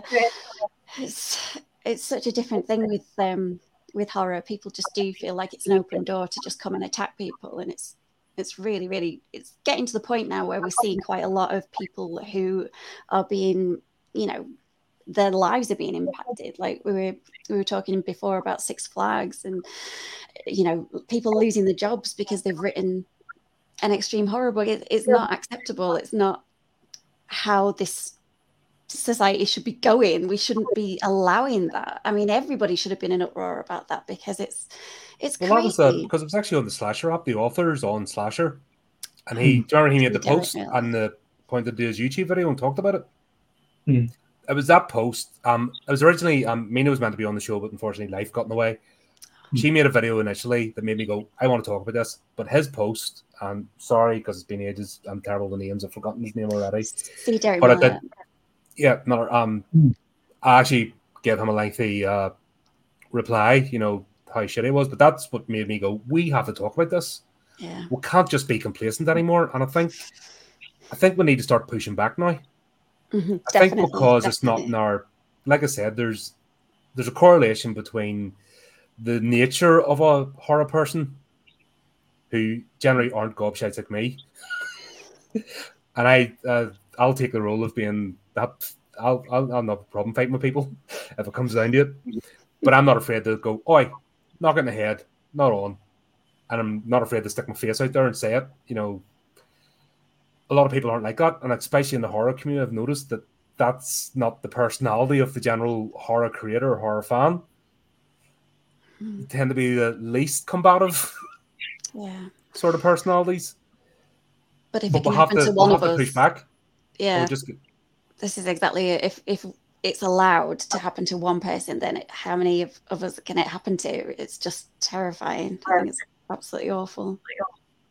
I think so, something else that someone talked about reviews just now um, on the Amazon site. Someone can write a, a bad review. They don't necessarily have to buy the book, Mm. And you get a lot of trolls. I, I've had a few who've put reviews on Amazon, but you've got no right of reply. Reply. Um, so they'll give you a one star, but what can you do about it? I- You know, um, because it doesn't go against the community standards um, of Yeah, saying, you know, that, that you can't do anything about it. And so you might get a non horror fan. Um, you know, giving you a bad review on a book that they've probably only just looked at the cover of Yeah. um, or read the, the back of the book. Um, and you've got no rights of reply to say, "Hey, you're wrong here." I, someone wrote about mine. Oh, he's he's wrote something about his family.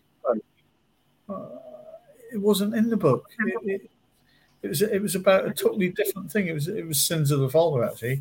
Mhm. You know, it it was um, good you book, know, by the way, folks. yeah, he likes Sins of the Father. Um, yeah, it's, that's, that's, it's just horror. Horror can have such a a bad press to it, Mm. and I I I was supposed to write. It was on my bucket list. I was only supposed to write one book. Well, you know, I've just finished number eight. If I did it for the money, um, I'd I'd be disappointed, um, because we, you know, we it's, it's, it's, I, I do it for me. Um, um, if you don't like my book, it doesn't worry me. Um, you know, because I wrote it for me. Um, it's it's how I think, and I said to Colin, when when I'm writing like the stalker, I, I actually become the stalker. Not if you I don't go out knocking on some girl's door and uh, you know chucking things through a letterbox and stuff. But I, I actually become that that particular person and think, how would I do this? And res- research what a stalker does and put it into some timeline about increasing the amount of, of pressure it's going to put on the on you know the girl that this this character's stalking. Um, so, but yeah, it's, it's personal to me, um, and I think horror is is, is an art. It's, it's a very good art, even down as far as um, if you remember, we done we looked at an American Werewolf in London. The art of doing the makeup. Well, you wouldn't get that sort of makeup from an American Werewolf in London, say, and that amount of um, you know attention to detail in a comedy film about two guys going out on a stag night. Yeah, Um, well, we, we watched the um the Oscar presentation, and the the host was like giving it through gritted teeth, yeah, like, uh, and then they brought up as a comparison the Wizard of Oz, the flipping Wicked Witch of the West, that awful green makeup that wasn't even just complete. green. it? Yeah, and it wasn't even complete because the white was under her eyes, and The no, it wasn't even put Yeah. on properly. and that's what they're holding the same standard as. and some of the other stuff they were showing, like somebody yeah. getting a wee bit of a suntan put on them, that was the equivalent apparently of high art as American Werewolf in London. And you're like, no, one yeah. is not like the other because one's completely blown out the other out the water with terms of creativity, ingenuity, and just imagination. You know, and do you think maybe there's a bit of jealousy because I always used the horror posters, for example, are the most imaginative. Like I remember growing up the days of the video store, you know, video rentals, VHS, and it was a horror posters that were put up. That's instantly, you know, uh, when I was doing talking about um, Braindead with Dale uh, a couple of days ago, there Thursday. Um, I remember Peter Jackson movies, and everyone's like, "Who's this Peter Jackson?" I grew up with him, you know, because bad taste. That poster alone had me going, "Wow, I have to see that." You know, I mean, Braindead, I have to bloody see that. That's wow. That you know, just immediately captures imagination. And video stores didn't just do horror; they did all genres. But it's the horror posters that drew people in, whether mm-hmm. the whether they liked it or not. In fact, most people are resentful that the fact that they are intrigued by the artwork. Do you think there's maybe a bit of jealousy because of the passion? Like you can't you can't be half in with horror. Let's be honest. You get into horror, is... your balls deep. There's no there's no movies. You're you're in in for the long haul. There's no just oh I might just have a wee go at this horror movie. You don't you, you're in once you once you get it yeah, it's addictive. but yeah, it's like an elitism, isn't it? I think a lot of the time with horror, it's like when you when you don't get it, there is that kind of snootiness and looking down your nose at it that you always get um, from other types of uh, of film goers. I think it's. I don't know if we're ever going to be able to shake that off, really. But that was my other question. Do we want to shake it off, or do we just want people to back off? You know, have your opinion, but stop attacking us what what is it we want to achieve by talking about this topic? Maybe stop making it personal. Stop letting it affect creators' lives and you know that sort of judgment on who is behind the camera and who's behind the page. Um, yeah, definitely just take a step back and try and understand that it is an art form, same as drawing a picture and same as you know taking a photograph it doesn't mean that you have an intention that you want to do what you're writing about or what you creating the movie about. It is just that you want to explore it as a piece of art and talk about it and tell a story and face the bad things that are in the world as well as well as the good things. You know, there's no harm in that, and there shouldn't be a harm in it. But people are trying to push that narrative that it is harmful, and it's it's more harmful to bury it, I think, and pretend that it's not there. Mm-hmm. Sorry, go on. I'm just trying to bring something up here. Um, sorry, Damon, do you want to carry on a second?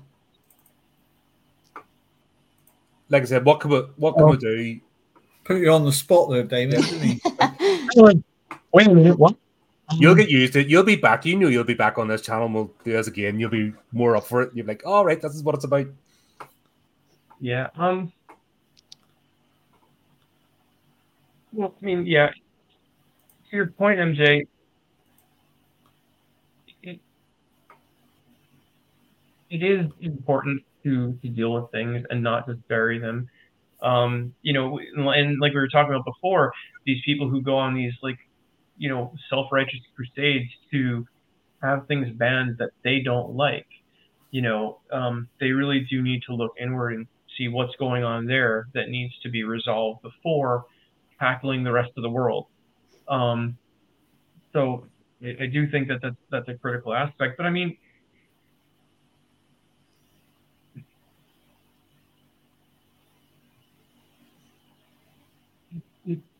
because you know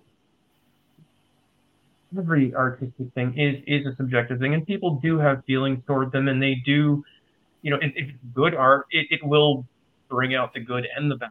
Um you know you're going to have people who really love it people who really hate it. Um and just means the artist what what what they were working is to evoke that emotion seeing the way that people react, you know, I think it's important to keep everything in context. You know, if, if somebody says something sucks, they write that bad review or whatever, and there's no additional context, then don't give any weight to, you know. Um, and, and like you said before, not everything is for everyone. You know, fish live in the water. I'm not going to stick my head underwater and try and breathe. It's not for me. You know, so I'm just sort of staying in my lane, doing the things that I do enjoy versus I don't. Why the hell would I immerse something, immerse myself into something I hate? Like, I'm I'm just thinking about what would possess somebody to immerse themselves in something they don't. It, it seems completely insane. yeah. Yeah, that's and and that's what the the broken mentality of the troll is, and the person that'll like to me, it's the most cowardly thing. Like to go and leave a bad review if you haven't even bought a bloody book, and there's a whole agreed, you know, especially it's not just against horror, but it's against independent creators. There's this thing of people Right. think that the corporations are the new religion. It's weird. It's like I I don't get it, Yeah. you know. And anybody um recently, there's a whole thing with um Wizards of the Coast and Dungeons and Dragons. And sorry, I might be showing how much of a nerd I am. Do apologize. Don't, don't be frightened. Never, you know, Don't be frightened. It's okay. By the way, I'm on Dragonland Saga's channel later to play uh, Shadow of the Dragon Queen. So, but anyway, um, people were getting head up about. I mean, I got DM'd because I just said, well, the whole point of the thing is people create their own stories and they can sell, make a wee bit of money, and they're actually promoting the source material. Nobody's ever saying don't give money. In fact, they're bringing new players in, and that's the lifeblood of any uh, like RPG games, is to bring new audience members in that mightn't like everything, but they might like that one thing, and there's a few customers that you didn't have before. I had people DM me going, "How dare you tell lies about Blood Wizard?" I'm like, "This is a massive corporation who could quite easily send their own lawyers against me for expressing opinion. Why are you getting so angry that you're actually going to my personal DMs and sending me a snotogram about a conversation? Like that's how you know." And that person, you know, and there's one or two people who are getting I'm like, "What is wrong with you? Why would you get?" that's you know angry that you actually have to come and get to me in person. The same as when I share, um, and I used to get a lot of trouble with Facebook, which actually I'm bringing up images to show in a second. But um, when I'm sharing around people who've published work that have been featured on the show, I would have people email me like, "You dumbass! How dare you share independent authors? You you know evil person! That are all shit." I'm like, like, what the hell are you doing? Like, this is emailing me and messaging me personally. And I, I share it with my private group going, here's the latest lunatic, check this out. You know, I just laugh at it, but I'm like, what is in your mindset? I there's lots of stuff in the world I don't like. But I'm not sitting going to Star Wars groups going, your stuff shit, your crap, I your was was wumps wumps they're stupid, you're for kids, you muppet, why are you doing as an adult? I don't do that. Yes, I'll take the mic on this show because it's my platform, I can do what I want.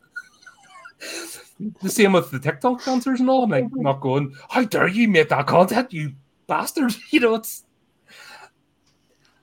what is it about that mentality?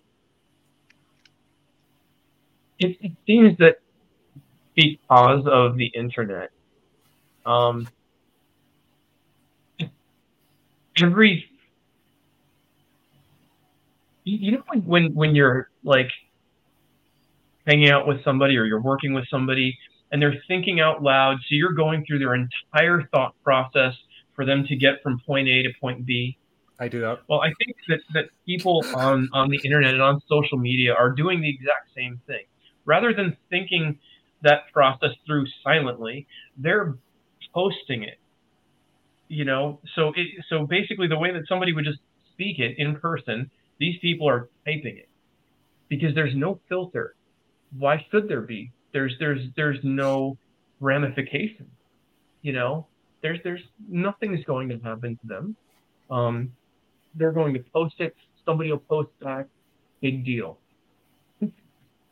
Um, so, so that it's become easy for people to be shitty when there's no ramifications.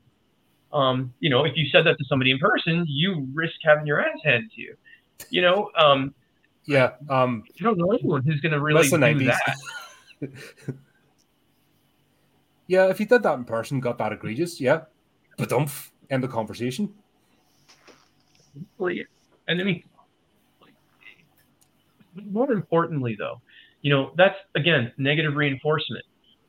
Okay, what about positive reinforcement side? What does that look? Like? That looks like thinking through and going, is this useful? Is this going to benefit me or anyone else? No, it's just going to piss your time away. So you are that much closer to death having spent your time in a shitty way. Right? That's what you want to do. But I can think of a million other things to do with that fucking time. Absolutely. You know, that's that's I think the creative mindset though. And that's why I say we need to we need creativity, even if it's not for your business, for like people don't craft anymore. People don't make anything and just for themselves or crochet or you know silly things like that. That used to be the staple of the way people, you know, you still had TV, you still had movies, you still had books, but more people would have back in the day done a hobby. And Stamp seem to be sorry. Stamp collecting. Yeah, but that's you know what I mean, something that you put your energy into Yeah. and it, it yielded a result. People had um what do you call them? No, the plots. People used to have plots in the greenhouse. That was the thing. Or a garden man. shed. You know what I mean? Put a few pots and plants, and that was, you know, while the day away. But there was something from it. Has the digital age removed that? Allotments, uh, that's a word, sorry, Oliver. Um, yeah. All that seemed to have just gone by the wayside now. Is there a Yeah. correlation between people not having that connection anymore or outlet that's led to this aggravation? And it's just coming They- out. No, I mean, we're, see- we're seeing it because we're getting the brunt of it because we're an easy target. But is there Do some- something deeper going on? Do some people, uh, as a hobby, troll? Do they think Yeah. I'm going to go online and I'm going to see who I can upset today? I have met Um, trolls in real life, and it was through you know the, the, they openly said it, and it's through politics. So they thought they were doing the right thing, Yeah. and that person is the every stereotype. You know, what I mean, if you put every stereotype of a troll, that was that person yeah. who's like, I create all these accounts and I go in these groups and I do this. You know, what I mean, they're twenty stone overweight. They can't walk from A to B without the no friends. Blah blah. You know, what I mean, every stereotype you could imagine. Where the people, the few people I've actually met, openly admit they were trolls. Hmm. Well, it seems like maybe those people just don't get any other kind of attention. Um, you know, when when you think about and and you make a good point about you know having like the garden beds and stuff like that and doing that sort of thing. I think even especially over the last few years, a lot of us have been, you know, a little bit more separated from the rest of society. Um, but when when you have when you have the internet and that's your only way of communicating with people, of course you're going to lose all empathy because you don't know what a person looks like face to face. You don't know how a person's expression changes when you say something shitty to them or how the look in their eyes get when you say something that they love or that excites them or that gets makes them feel so appreciated and, and thankful and happy to be in your presence. Um, I think that because there's such a, a large separation of those social experiences these days, that it's easy. Um, and easy is not always good um, because there's there's no you haven't earned anything through anything that's easy. You know, so you really don't know what the struggle is like to achieve and accomplish something useful. Um, is my opinion. People won't even step up and do this. The amount of convincing I have to do, like, to just get on a camera and talk. Like the amount of Yeah. people that are, you know, out there behind avatars won't come on and even have a conversation. Like that is a step too far for them, and it's still within the internet. Like we're we're four completely different people, four completely different backgrounds, and in the real world, the chance of us actually meeting in a pub, for example, is slim to none. I mean, one in a million chance. Yet through the internet, we can sit here and have a conversation and find common ground and discuss differences. Mhm. But there's these sort of people I find won't even take that step. But how do we end up still? They dictate, and is it because of the willingness of the platform owners because they're prejudiced against horror, they're just they're giving them what they want. So when they make the complaint, they'll instantly jump on it. It's back to the, the prejudice against horror why these people are successful. Where in the scheme of things, we can rationalize it, we can know the type of person and not get rattled, yet they are successful in being able to, being able to attack us, bring us down, ban us, shadow ban us, you know, by not letting us even reach an audience. So I think you used a really interesting word, um, successful. I find that success is reliant upon your willingness to not give a shit about what anyone thinks except for your audience. Um, it's difficult. It's really, really difficult because if, if, if you think about it, the way I look at it at least is I'm successful if I reach the people I'm intending to reach. Um, I am unsuccessful if I get tricked by anyone. Um, just a personal perception I have of, of but um, I think people need to focus on what the um, if if nonsense is important, by all means go for it.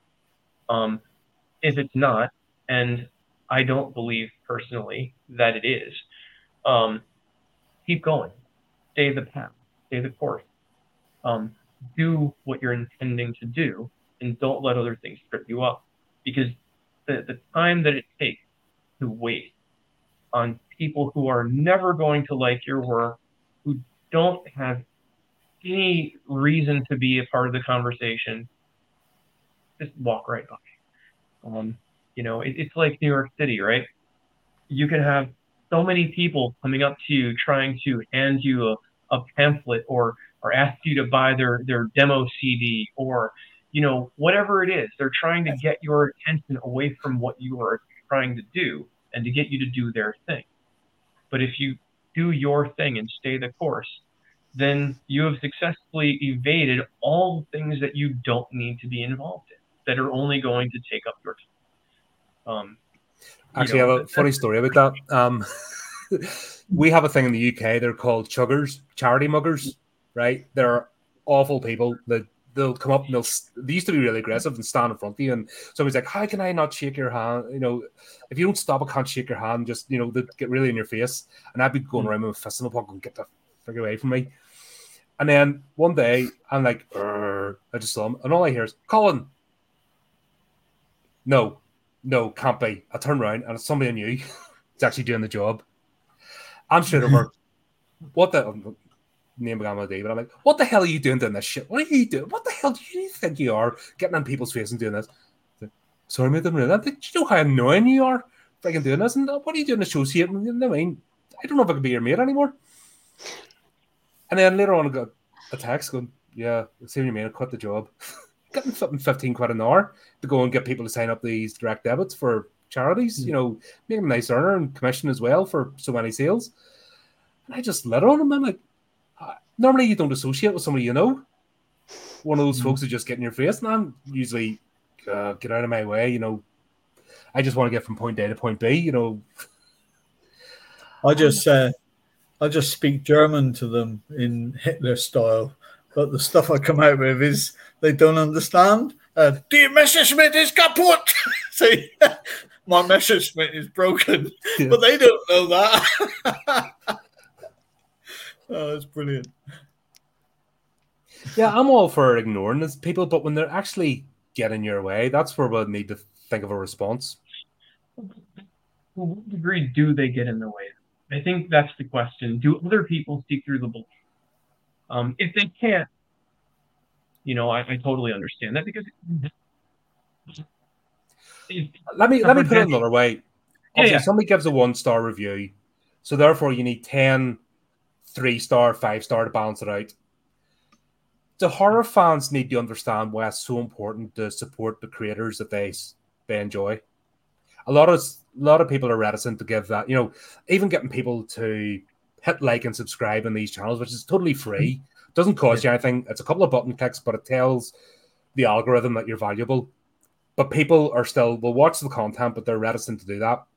Mm. Um, they won't give a review, even if it's something simple like "I really enjoyed this," and yeah, I'm guilty myself because I'm really terrible. People give me, I read books all the time, and I, it's like a, a month later, I'll get back. Oh God, better do some reviews. You know, I'm as guilty as anybody else because we all um, get caught up in time. But if you're not a creator and you're a fan, is there an onus on the fan to understand what's actually up against horror creators? And this is how you counteract. Well, um, in, in my personal opinion, the question is, is do they want more content?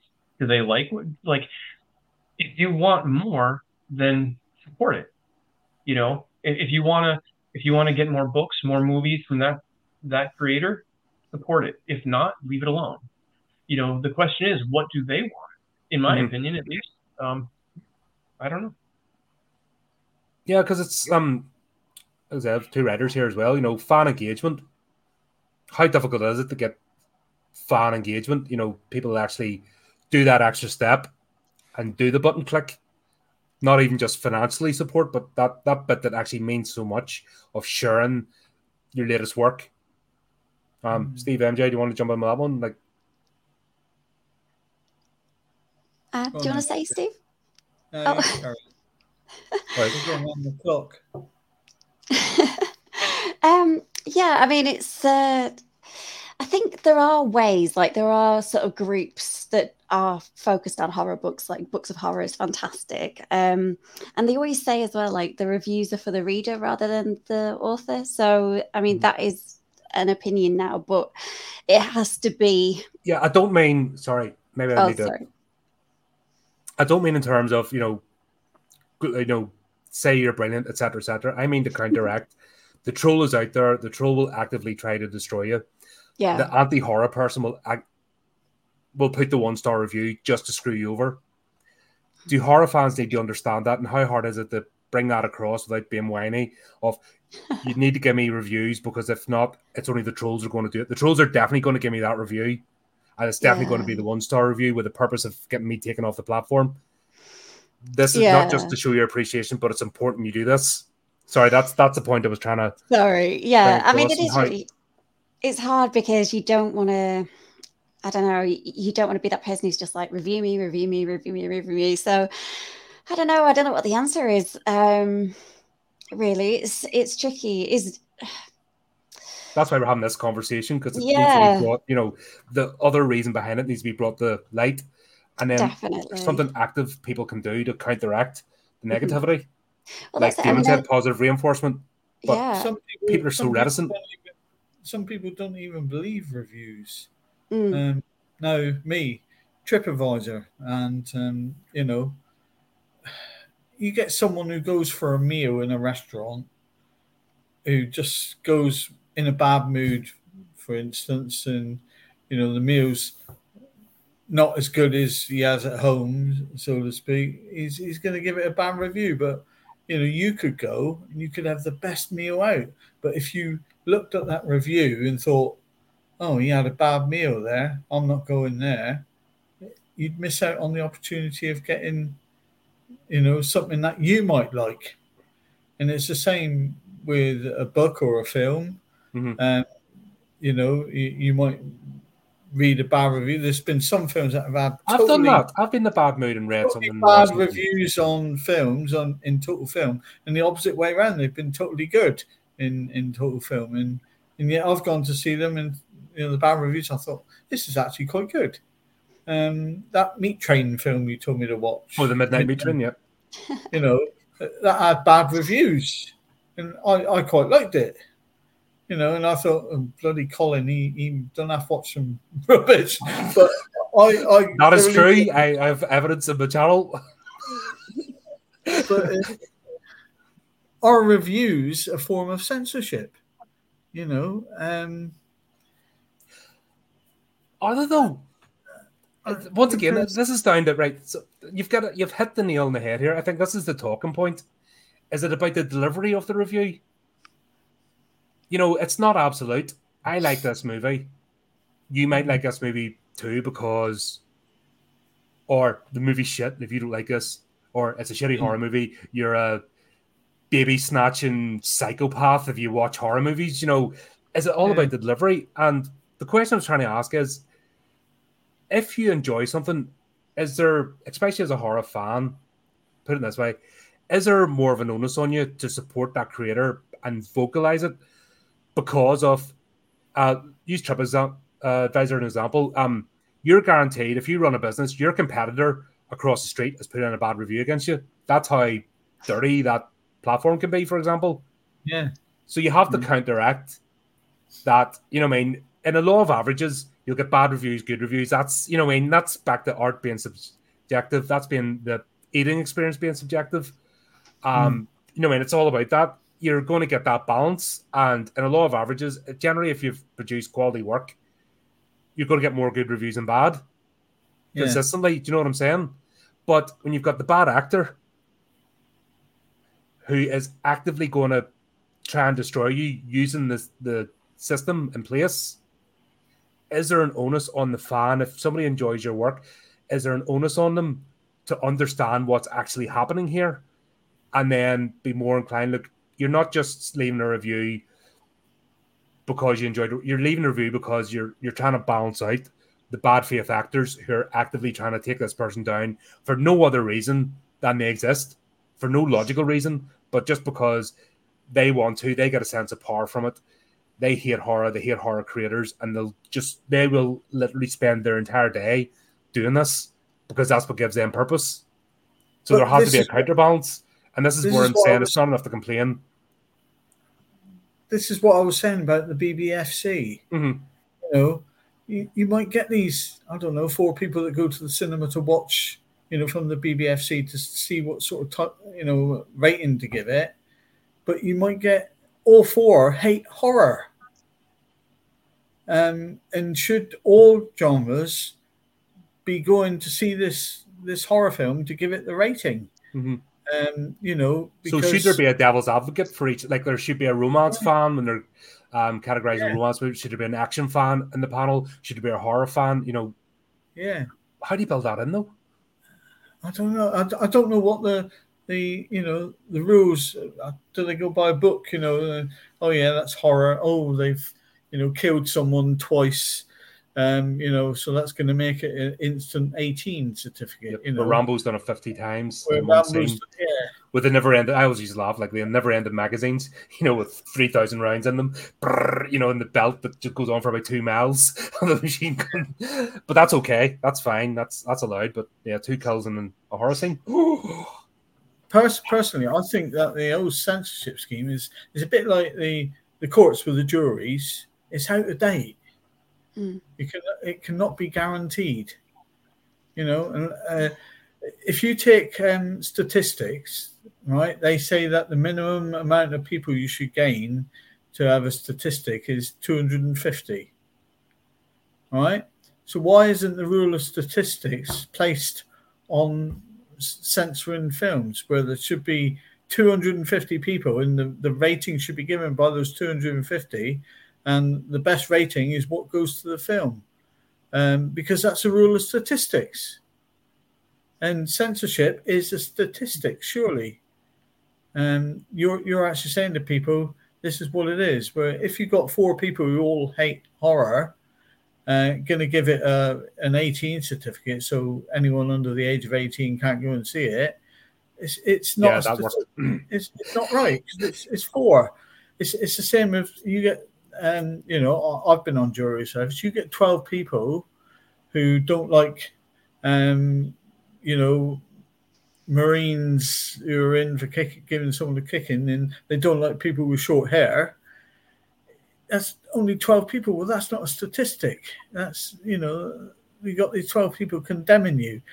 Hmm. and it's the same with censorship. If you've only got I, I, I don't know how many how you know what what what is the rule for how many people go and say see a film and give it a, a, a statistical censorship?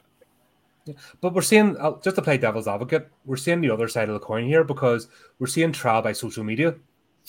Hmm. So a couple of thousand people decide we don't like that person to have to go, or even just the unjustly they all dogpile and they decide, okay, we're taking this person down.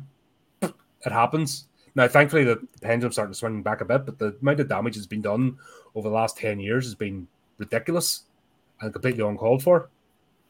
Yeah. Um, and you could say, you know, if, if you've got a, a script writer looking through social media to, to see who's a writer, um, and they see all negative comments, that they think, oh yeah, oh MG Jane Morris is on there. I know I'll take a look at her stuff on Amazon, and they see all negative reviews.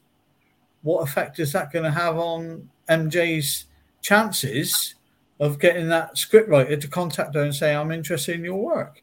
Will So they go to- any further than the review? back to the question I was asking how do we explain to horror fans that this is actually happening. And there's more of an onus on you to if you like something you need to support it. And that unfortunately involves you know giving that review put because you have to it's not just about dragging people towards work. It's about counterbalancing this madness that's going on. How do Yeah. we explain that to people? Well, the only way to really do it, especially with places like Amazon, you know, you you don't you don't have any rights to to your customer through Amazon. Um, Uh, so the only way to do it is in your description. You know, at the end of your description, you can always say something like, you know, dear horror fan, and, and then just explain, you know, in order to um, keep providing you with, with work that you enjoy, you know, we'd appreciate a, a good review, some something along those lines, just explaining the situation, because you know, unfortunately, Amazon doesn't give you those opportunities. Yep. Um, as if you were selling directly. You know, if you're selling directly, you have a connection to that that customer. Um, and uh, unfortunately, they just don't really give you that. Um, it's their customer. It's your product. yeah you're just a third party retailer or such you know You're Using you're just platform? fueling their fire. Mhm. Um, Well, hopefully this conversation Yeah. can be snipped, and you know, horror fans watch us understand that there's more play here than just you know. It's always nice to give a review. It's always nice to support your creator. We always appreciate that. That's you know, that's always fantastic. But it's actually more necessary than you realize. I think that's the point. I'm trying to. Hopefully, this conversation helps to maybe highlight people, and if you even just snip this bit and let people see that okay, this is there's something else going on here. You're actually you'll be helping on a deeper level by supporting your horror creator because this is actually actively going on and it's Mhm. sad. We don't want it to be that way. It's real life. It's happening. Yeah. one thing to remember is that, and I, I- I go back to strength in numbers, right? Um, how many people are on this slasher app at the moment rough I, I could say there are tens of thousands at this point. Um, oh, yeah. I, I'm waiting until I reach certain milestones to actually start divulging in, in any like real detail. hmm But there are tens of them. so with a few people it's not just a, a little app that hardly anybody's on like there's a significant Right. number Yes. Yes. Um, you know, the- one thing about strength in numbers is, is really is really interesting to me is that people forget how much power they do have, right?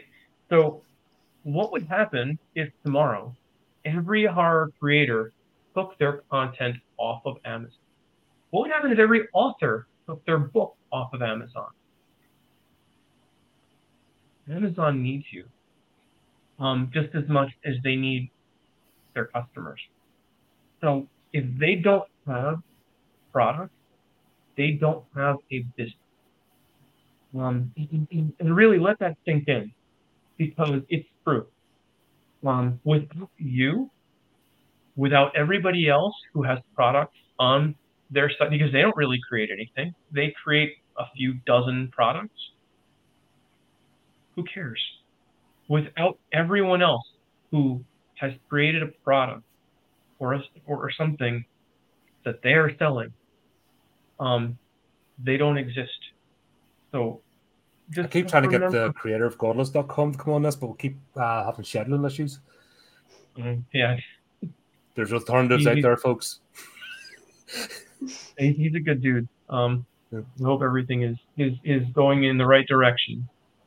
But um, you know, I mean, really, like, think about if every horror creator said, you know what, we're not putting our books on there anymore because people who haven't read them are giving them bad reviews, and you go to Godless, you come to Slasher, you do whatever you do, you go where the audience is that you care about. Yeah. So I mean, that's a plug in it. Eh?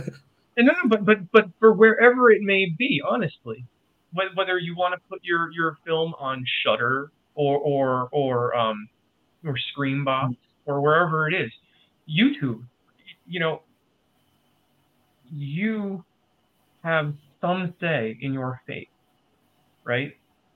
Yep. Um, Let's just say the minute you the certain people hurry up and provide streaming services on their app, so I can stream live there. You know what I'm saying? Um, one or two um, platforms mightn't be as important. Just just put that out there. You know. Yeah. So. That's that's a prime example. That is, isn't it? a prime example. Um, but no, I mean, look. No, if you don't, if they don't want you to play in the sandbox, build your own sandbox. Absolutely. No, that's, that's, that's why exactly I'm saying independent yeah. creators.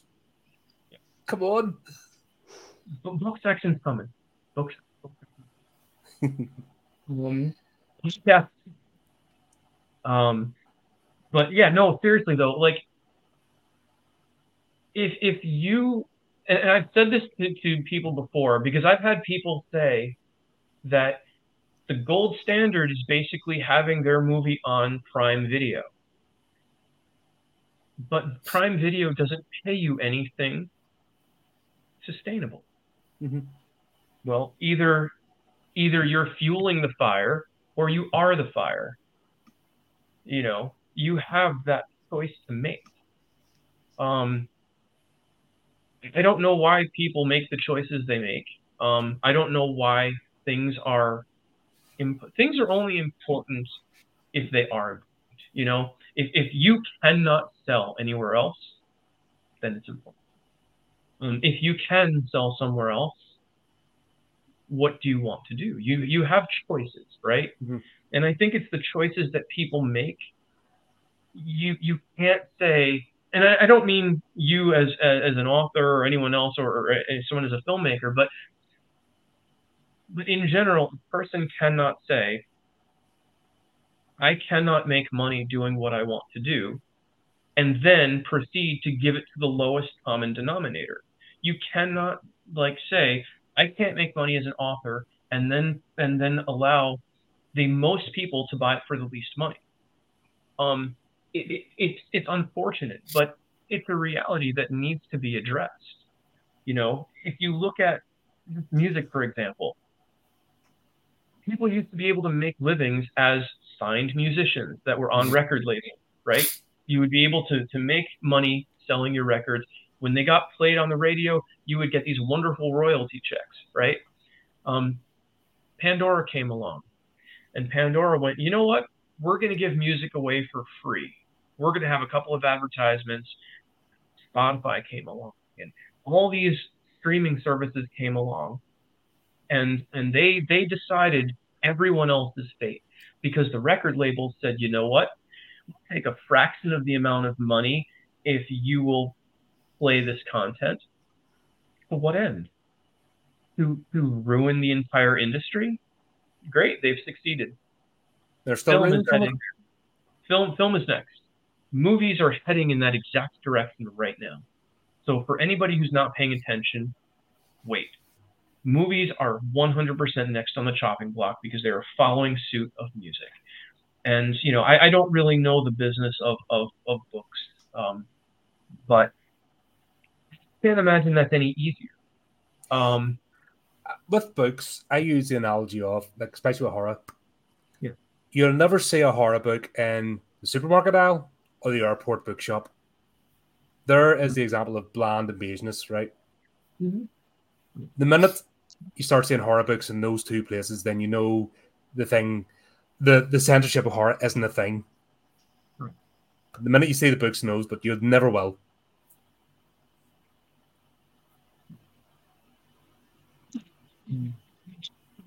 That it's mainstream and has you know broken through. Um, or I mean, Hill is broken. Um, it, it, it right because obviously you you want to sell you want to sell your book so you can write more books because Mhm. you like to write books. You you enjoy doing that. You like to make movies. People like to have podcasts. They want to be able to do what they'd like to do and make a living at it. Um there's no reason that they can't. If people are willing to pay for it why shouldn't you make a living from that um and it's it's because of, of simple greed. That's the only answer. Because Amazon is paying people 10 cents per thousand pages read on on unlimited or something ridiculous like that. Um, you know, why? Why fuel that? Don't participate. If you don't participate, they can't take advantage. Now, if it's the only channel, understandable. Then there's no alternative. But if there are if there are alternatives, feed them, seek them out, fuel them, Mhm. because those are the ones that are going to provide you the audience that you're, you know. It, so one of the the analogies I have is, I don't go to IMDb to look for a good horror movie, because good horror movies on IMDb, at least the ones that I like, three stars on average, right? I don't give a shit what somebody's grandmother in Kansas thought of it. You know, that doesn't like horror movies. She likes romantic comedies. Why would I care about her opinion? It doesn't match anything remotely related to anyone who enjoys the genre. So it, it's really all about context, I think. And that's why, you know, we, we've got the movie section because now you've got better context. You have other horror fans rating horror movies. And like you're talking about your rating system, you want horror fans to rate horror movies, but you also should have some, you know, uh, other opinions for, for people who are not horror fans too. You you even it out by saying, okay, this person is a horror fan, this person is is neutral, this person hates horror. Okay, cool. Give it a fighting chance. But that's, Um, that was my point about the B, BBFC. You know, you need to have a mixture, and I agree with you. you might I think get someone. You might get someone who's not a horror fan, who might think, "Yeah, that was actually quite good." You know, um, Oh yeah, but like horror comedy is the gateway drug. Let's be honest. yeah. You want you you want to read a non horror fan, and you just you just like here. This is funny. You, you Renfield. like this? You know, Hmm? Renfield. Yeah. Renfield. I watched that again yesterday. In fact, I, I, Yeah. I was meant to do a stream last night, and because I'm an old get, I was watching the special features and I fell asleep. I like woke up to do a stream. I woke up, it was like two o'clock in the morning. Oh, oh, what the hell? DVD players like in the menu thing. Ah, such a fun movie. But yeah, um, it's we can all deal with people not liking stuff. And the whole point of this stream, this conversation, is we need to identify the fact there are bad faith actors out there who are actively trying to destroy the genre, and they're doing it in such a cowardly, sneaky way. It's disgusting. And I think, and it's not just moaning, because that was one of the points that obviously brought it. It's easy to think as a creator, oh, nobody likes me, blah, blah, blah. Oh, the world's against me. It's easy to fall in that rut of self pity, especially today's culture seems to revel in that. But there is an active agent against horror. Mhm. Um, I think I was going to share actually, because I wanted to talk about our own personal, just to wrap up, talk about our own personal experiences of censorship, and then I think Just, we've just before you go, Yep. is Disney Plus. They've got every single tab, like action, adventure, um, comedy, lovey dovey. They haven't got a horror tab on there. Um, Huh? now, also on Disney Plus, you can just imagine Aladdin and then suddenly Friday the Thirteenth beside it. Um, but also, uh, just well, as they a bought the Predator and the Alien. As- Didn't they as- Alien as well? As from yeah, but it's under action. Uh, under adventure predator. They haven't got a horror tab, but uh, Disney Plus has from October are putting their prices up twenty seven percent. I wouldn't. Well, they're, that's probably because their earnings call there. Um, Uh, they've lost didn't go down too well. They've lost 11.1 million uh, subscriptions um, in the past three months. The last quarter, they lost two point five billion dollars because of their. Uh, I, I have no interest. Like I said, that, that Well, they haven't got horror Right. tap anyway. I have So, zero so interest in them. Disney, Disney, if you're watching, we Don't a do horror. tap. Go away. I already. You're you're right because they they do have um, Haunted Mansion that just came out. Didn't they just have? Didn't they have the old version too? yeah, Uh, that was made. I think Eddie Murphy was in it or something. yeah. Um, God, that was a while back. they got all the all the Yeah. predators on there. Um, well, they Alien, bought. They've got Barbarian. yeah, but they haven't got a horror good. tap. That's a bloody good movie. Barbarian. Barbarian. Barbarian, yeah. Yeah, it was Yeah. cool. With um, Andy It's a bit barbaric, isn't it? Justin Long. Yeah, it was awesome. Da-da-da-da-da.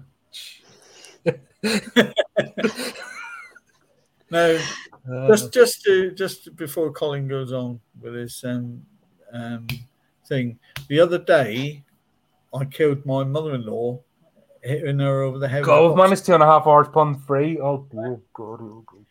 And then I killed my father-in-law by aiming it over the head with a box of Weetabix. And then I killed my ex-missus by hitting her over the head with a box of Cheerios.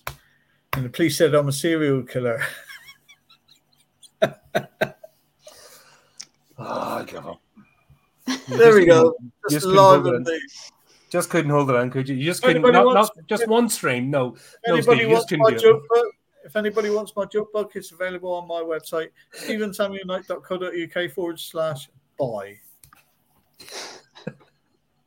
Anyway, you bastard.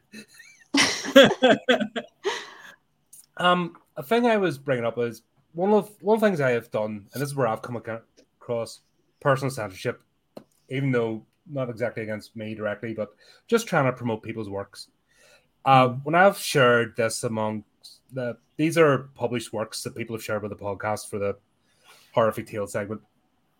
The amount of times I've had bite back from the community saying these go against our community standards.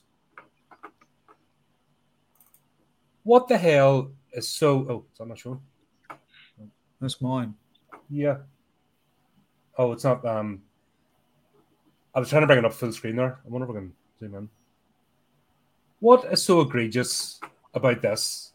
What is so horrible that social media feels the need to ban it and I have to like appeal?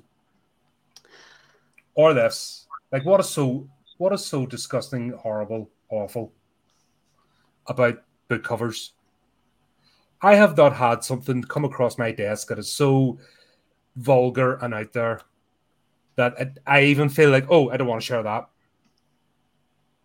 There Hmm. is nothing here, and I think people as well when they're, they're talking to artists as well understand that they have to censor themselves.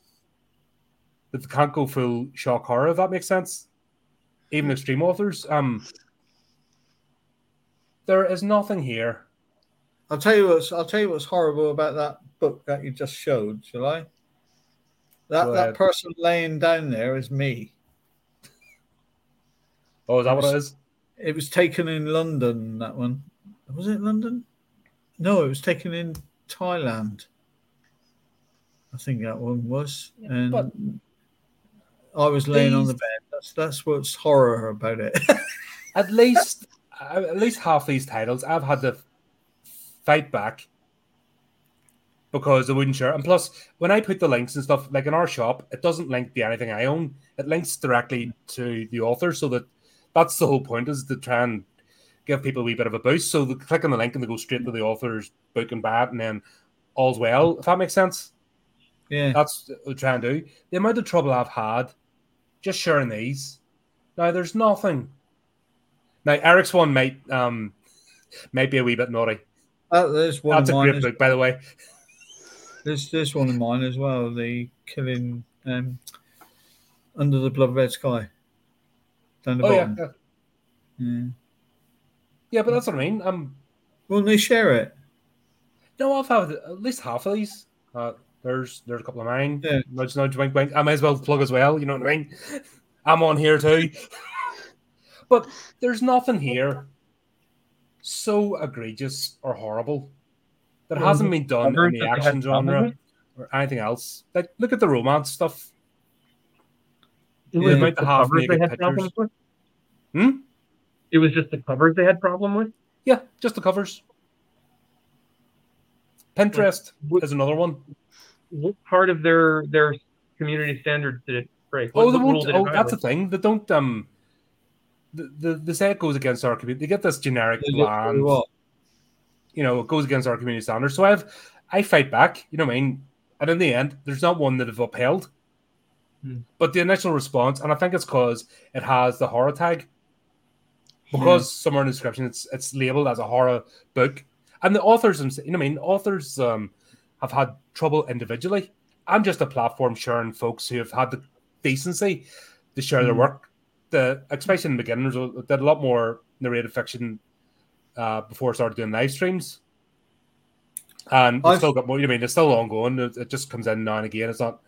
Hmm. Uh, authors still share their stories, and obviously, as a return and a thank you, I try and promote the book as much as possible. You know, it's you know, that's how you have a reciprocal arrangement, and that's how you support each other. They help my I've- channel by sharing the episodes. I help them. You know, no harm done. Been, when I've been advertising, sometimes I put an excerpt from the book, and Mhm. I've been I've been um, contacted by Facebook saying um, it's copyright breach, and I've contacted them back and said, yeah, but it's my copyright. I, I own the you know the, the book and I own the, the, the excerpt that I've I've put on Facebook. It's my copyright. Um, so now when I quote something, I have to put underneath Stephen Knight, name of the book and the year, and it gets through. The The- quote yourself, see- yeah, yeah, you know. it is madness. Um, Crazy. MJ, have you had experience? I know you're um new to sort of, you know, I mean, your first book come out, and you're sort of quite reasonably new to all this here. Mhm. Have you had experience yet of censorship?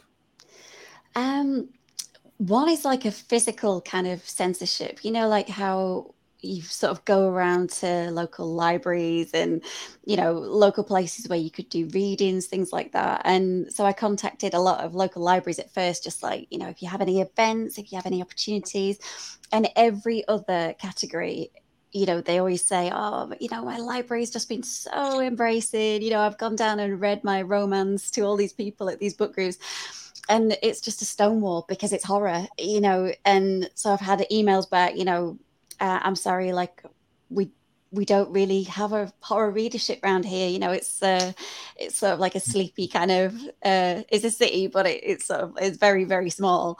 Um, and yeah, they're just not very interested in horror. It's like um, if it was any other genre, then it would be, yeah, we'll get it in. Yeah, we'll put your posters up. Yeah, we'll have you in for readings. But because it's horror, they've outright said to me, you know, there there isn't the audience around here. And I don't know if it's the fact that there really isn't the audience around here because we have two universities. We've got you know loads of students who are probably massively into horror.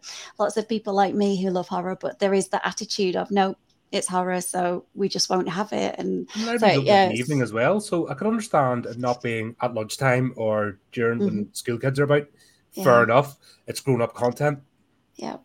So I was thinking, like, so I changed the tack and I was like, well, if you have any events around Halloween, then please do let me know because I'd be more than happy to sort of come in and do the readings. And, you know, you just don't don't hear back. And there's quite a lot of sort of horror sites around here. Like, we've got a creepy old castle, um, you know, that house the Pendle Witches, if anyone's heard of them. And, you know, I contacted them. If you've got anything coming up, please let me know. And, you know, you just uh, you don't hear really. It's just it's a bit of a shame. I just thought with it sort of being local interest and you know one of the ghosts in the book is like um based around here so i was like oh you know you might have an interest here and and just i i mean I- it might have been the same around here if it's a romance book i don't know but the sort of outright straight to my face is just yeah no it's horror and we don't like it so it's it's unfortunate really because it would be lovely to just get out there and and do Yeah, some just local a stuff crack of the whip. That's all anyone that Yeah. asking for.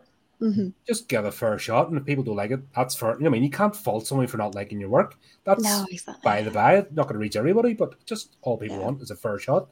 Um, Yeah. For us, Damon, sorry, I've just one other example. It's like way at the be- very beginning, three years ago with this podcast. Um, it was during the pandemic, obviously, and I just come back to the UK trying to find my feet, and there was online courses to help people, and I wanted to treat this as a business, you know, get ideas and basically treat it as a, not just throw money into something, and getting back in terms of not wasting how to navigate social media. So I joined this scheme that was for startup businesses, and there was a number of classes and stuff. And the minute I said I was a horror creator, and everyone's doing the oh, what was me? I've got the I hate that. You know, everyone's like trying to help each other with their conditions and problems, and that was a whole big whining session. But I want to start a business and no clear idea. I'm like, okay, I've started. Here's my podcast. Here's what I'm doing here. Here's where I get people on board. Here's my books as well. Where if people come aware of me, they might be interested in my books. It's two twofold thing. Here's my plan. You're a horror creator. Can you not do something else? I mean, that was legitimately the response I got, and I was hmm. the only one that actually had a. First of all, a website set up, a product. I'd actually have presence. I'd all that thing set up, but people are, oh, here's how you post on social media. I'm like, okay, here's my first hundred posts, blah blah blah. I'd already got that. Here's my first videos.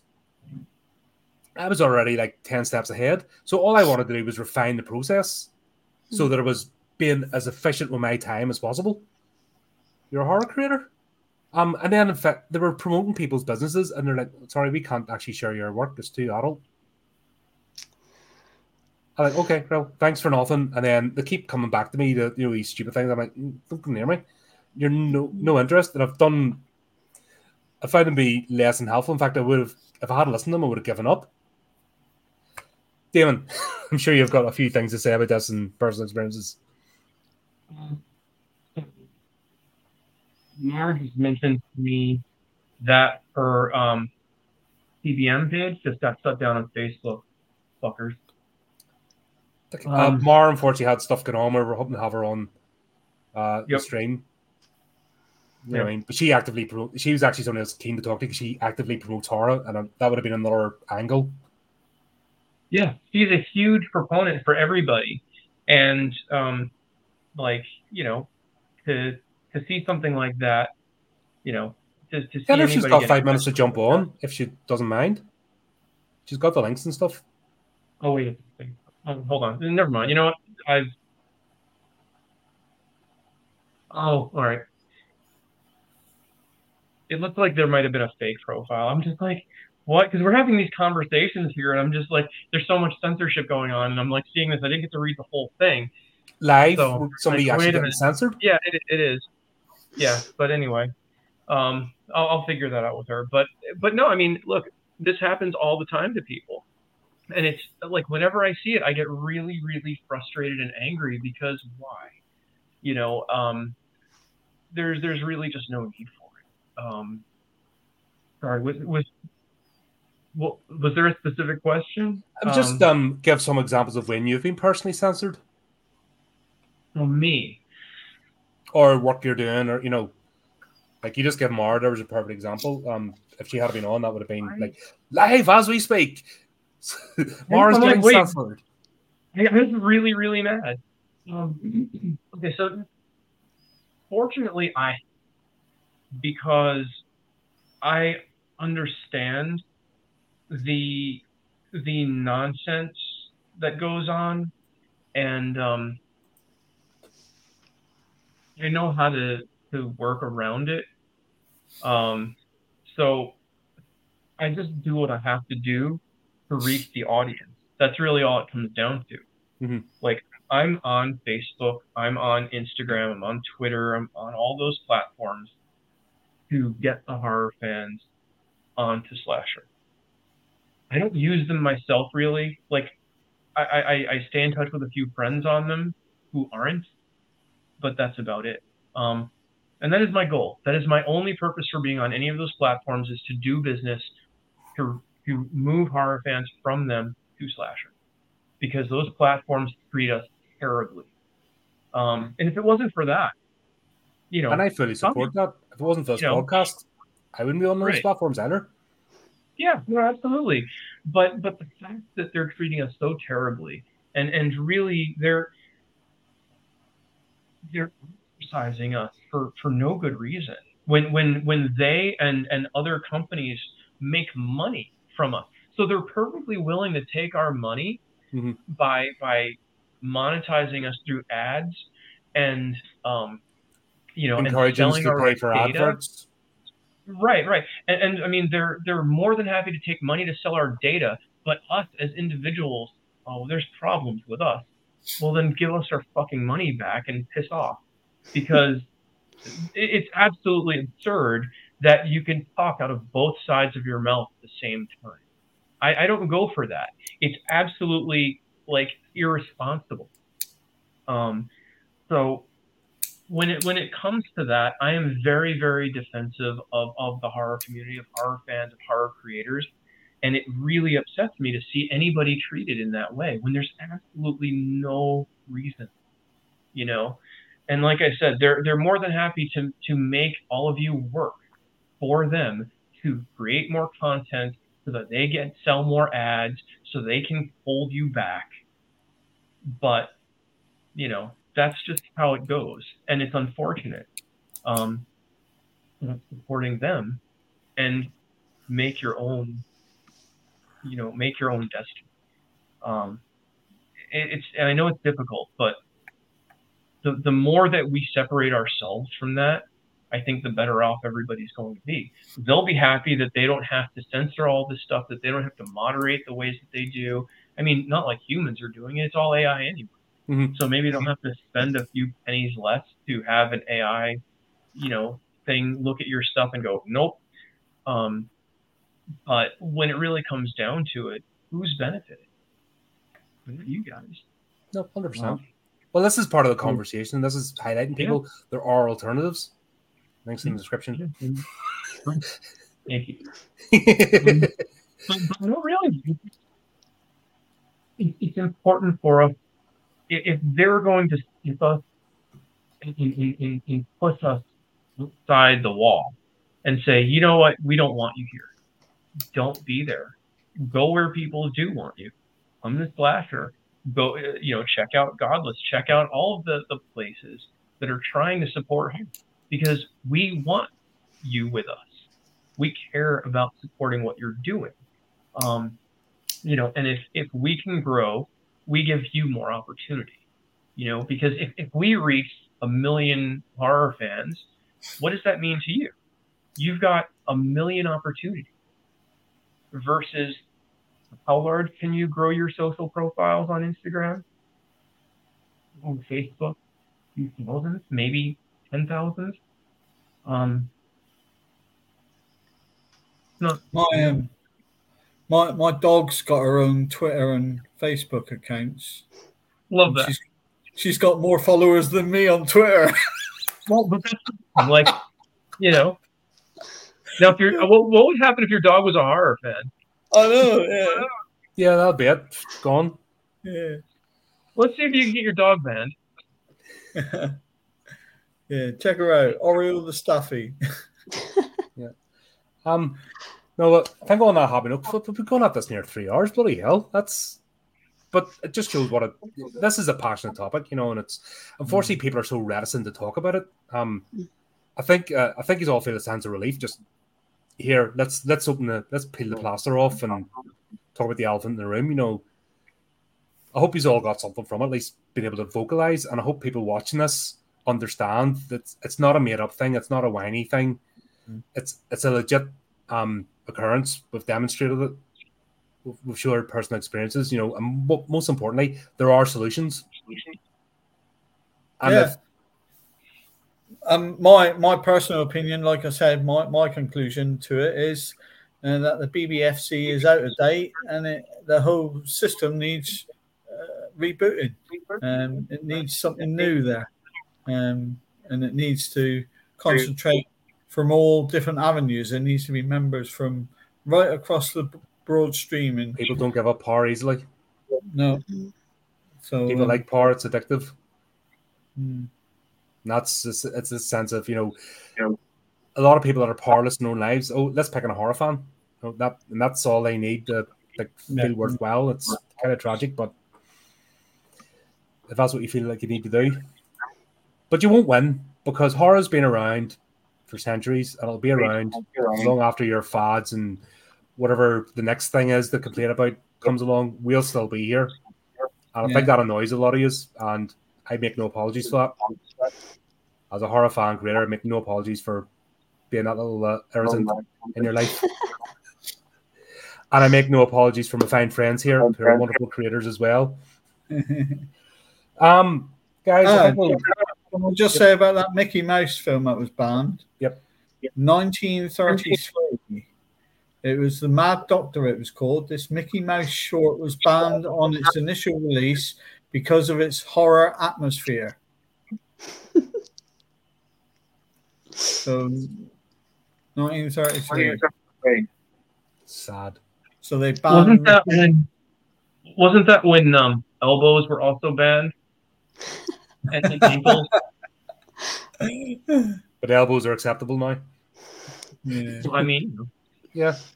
I do you know what? It'll never change. I don't think it ever will, and that's fine as long as we understand and we like Damon says, okay, then we'll not play your game. We'll build our own sandbox and we'll we'll do that, and we'll mm-hmm. carry on.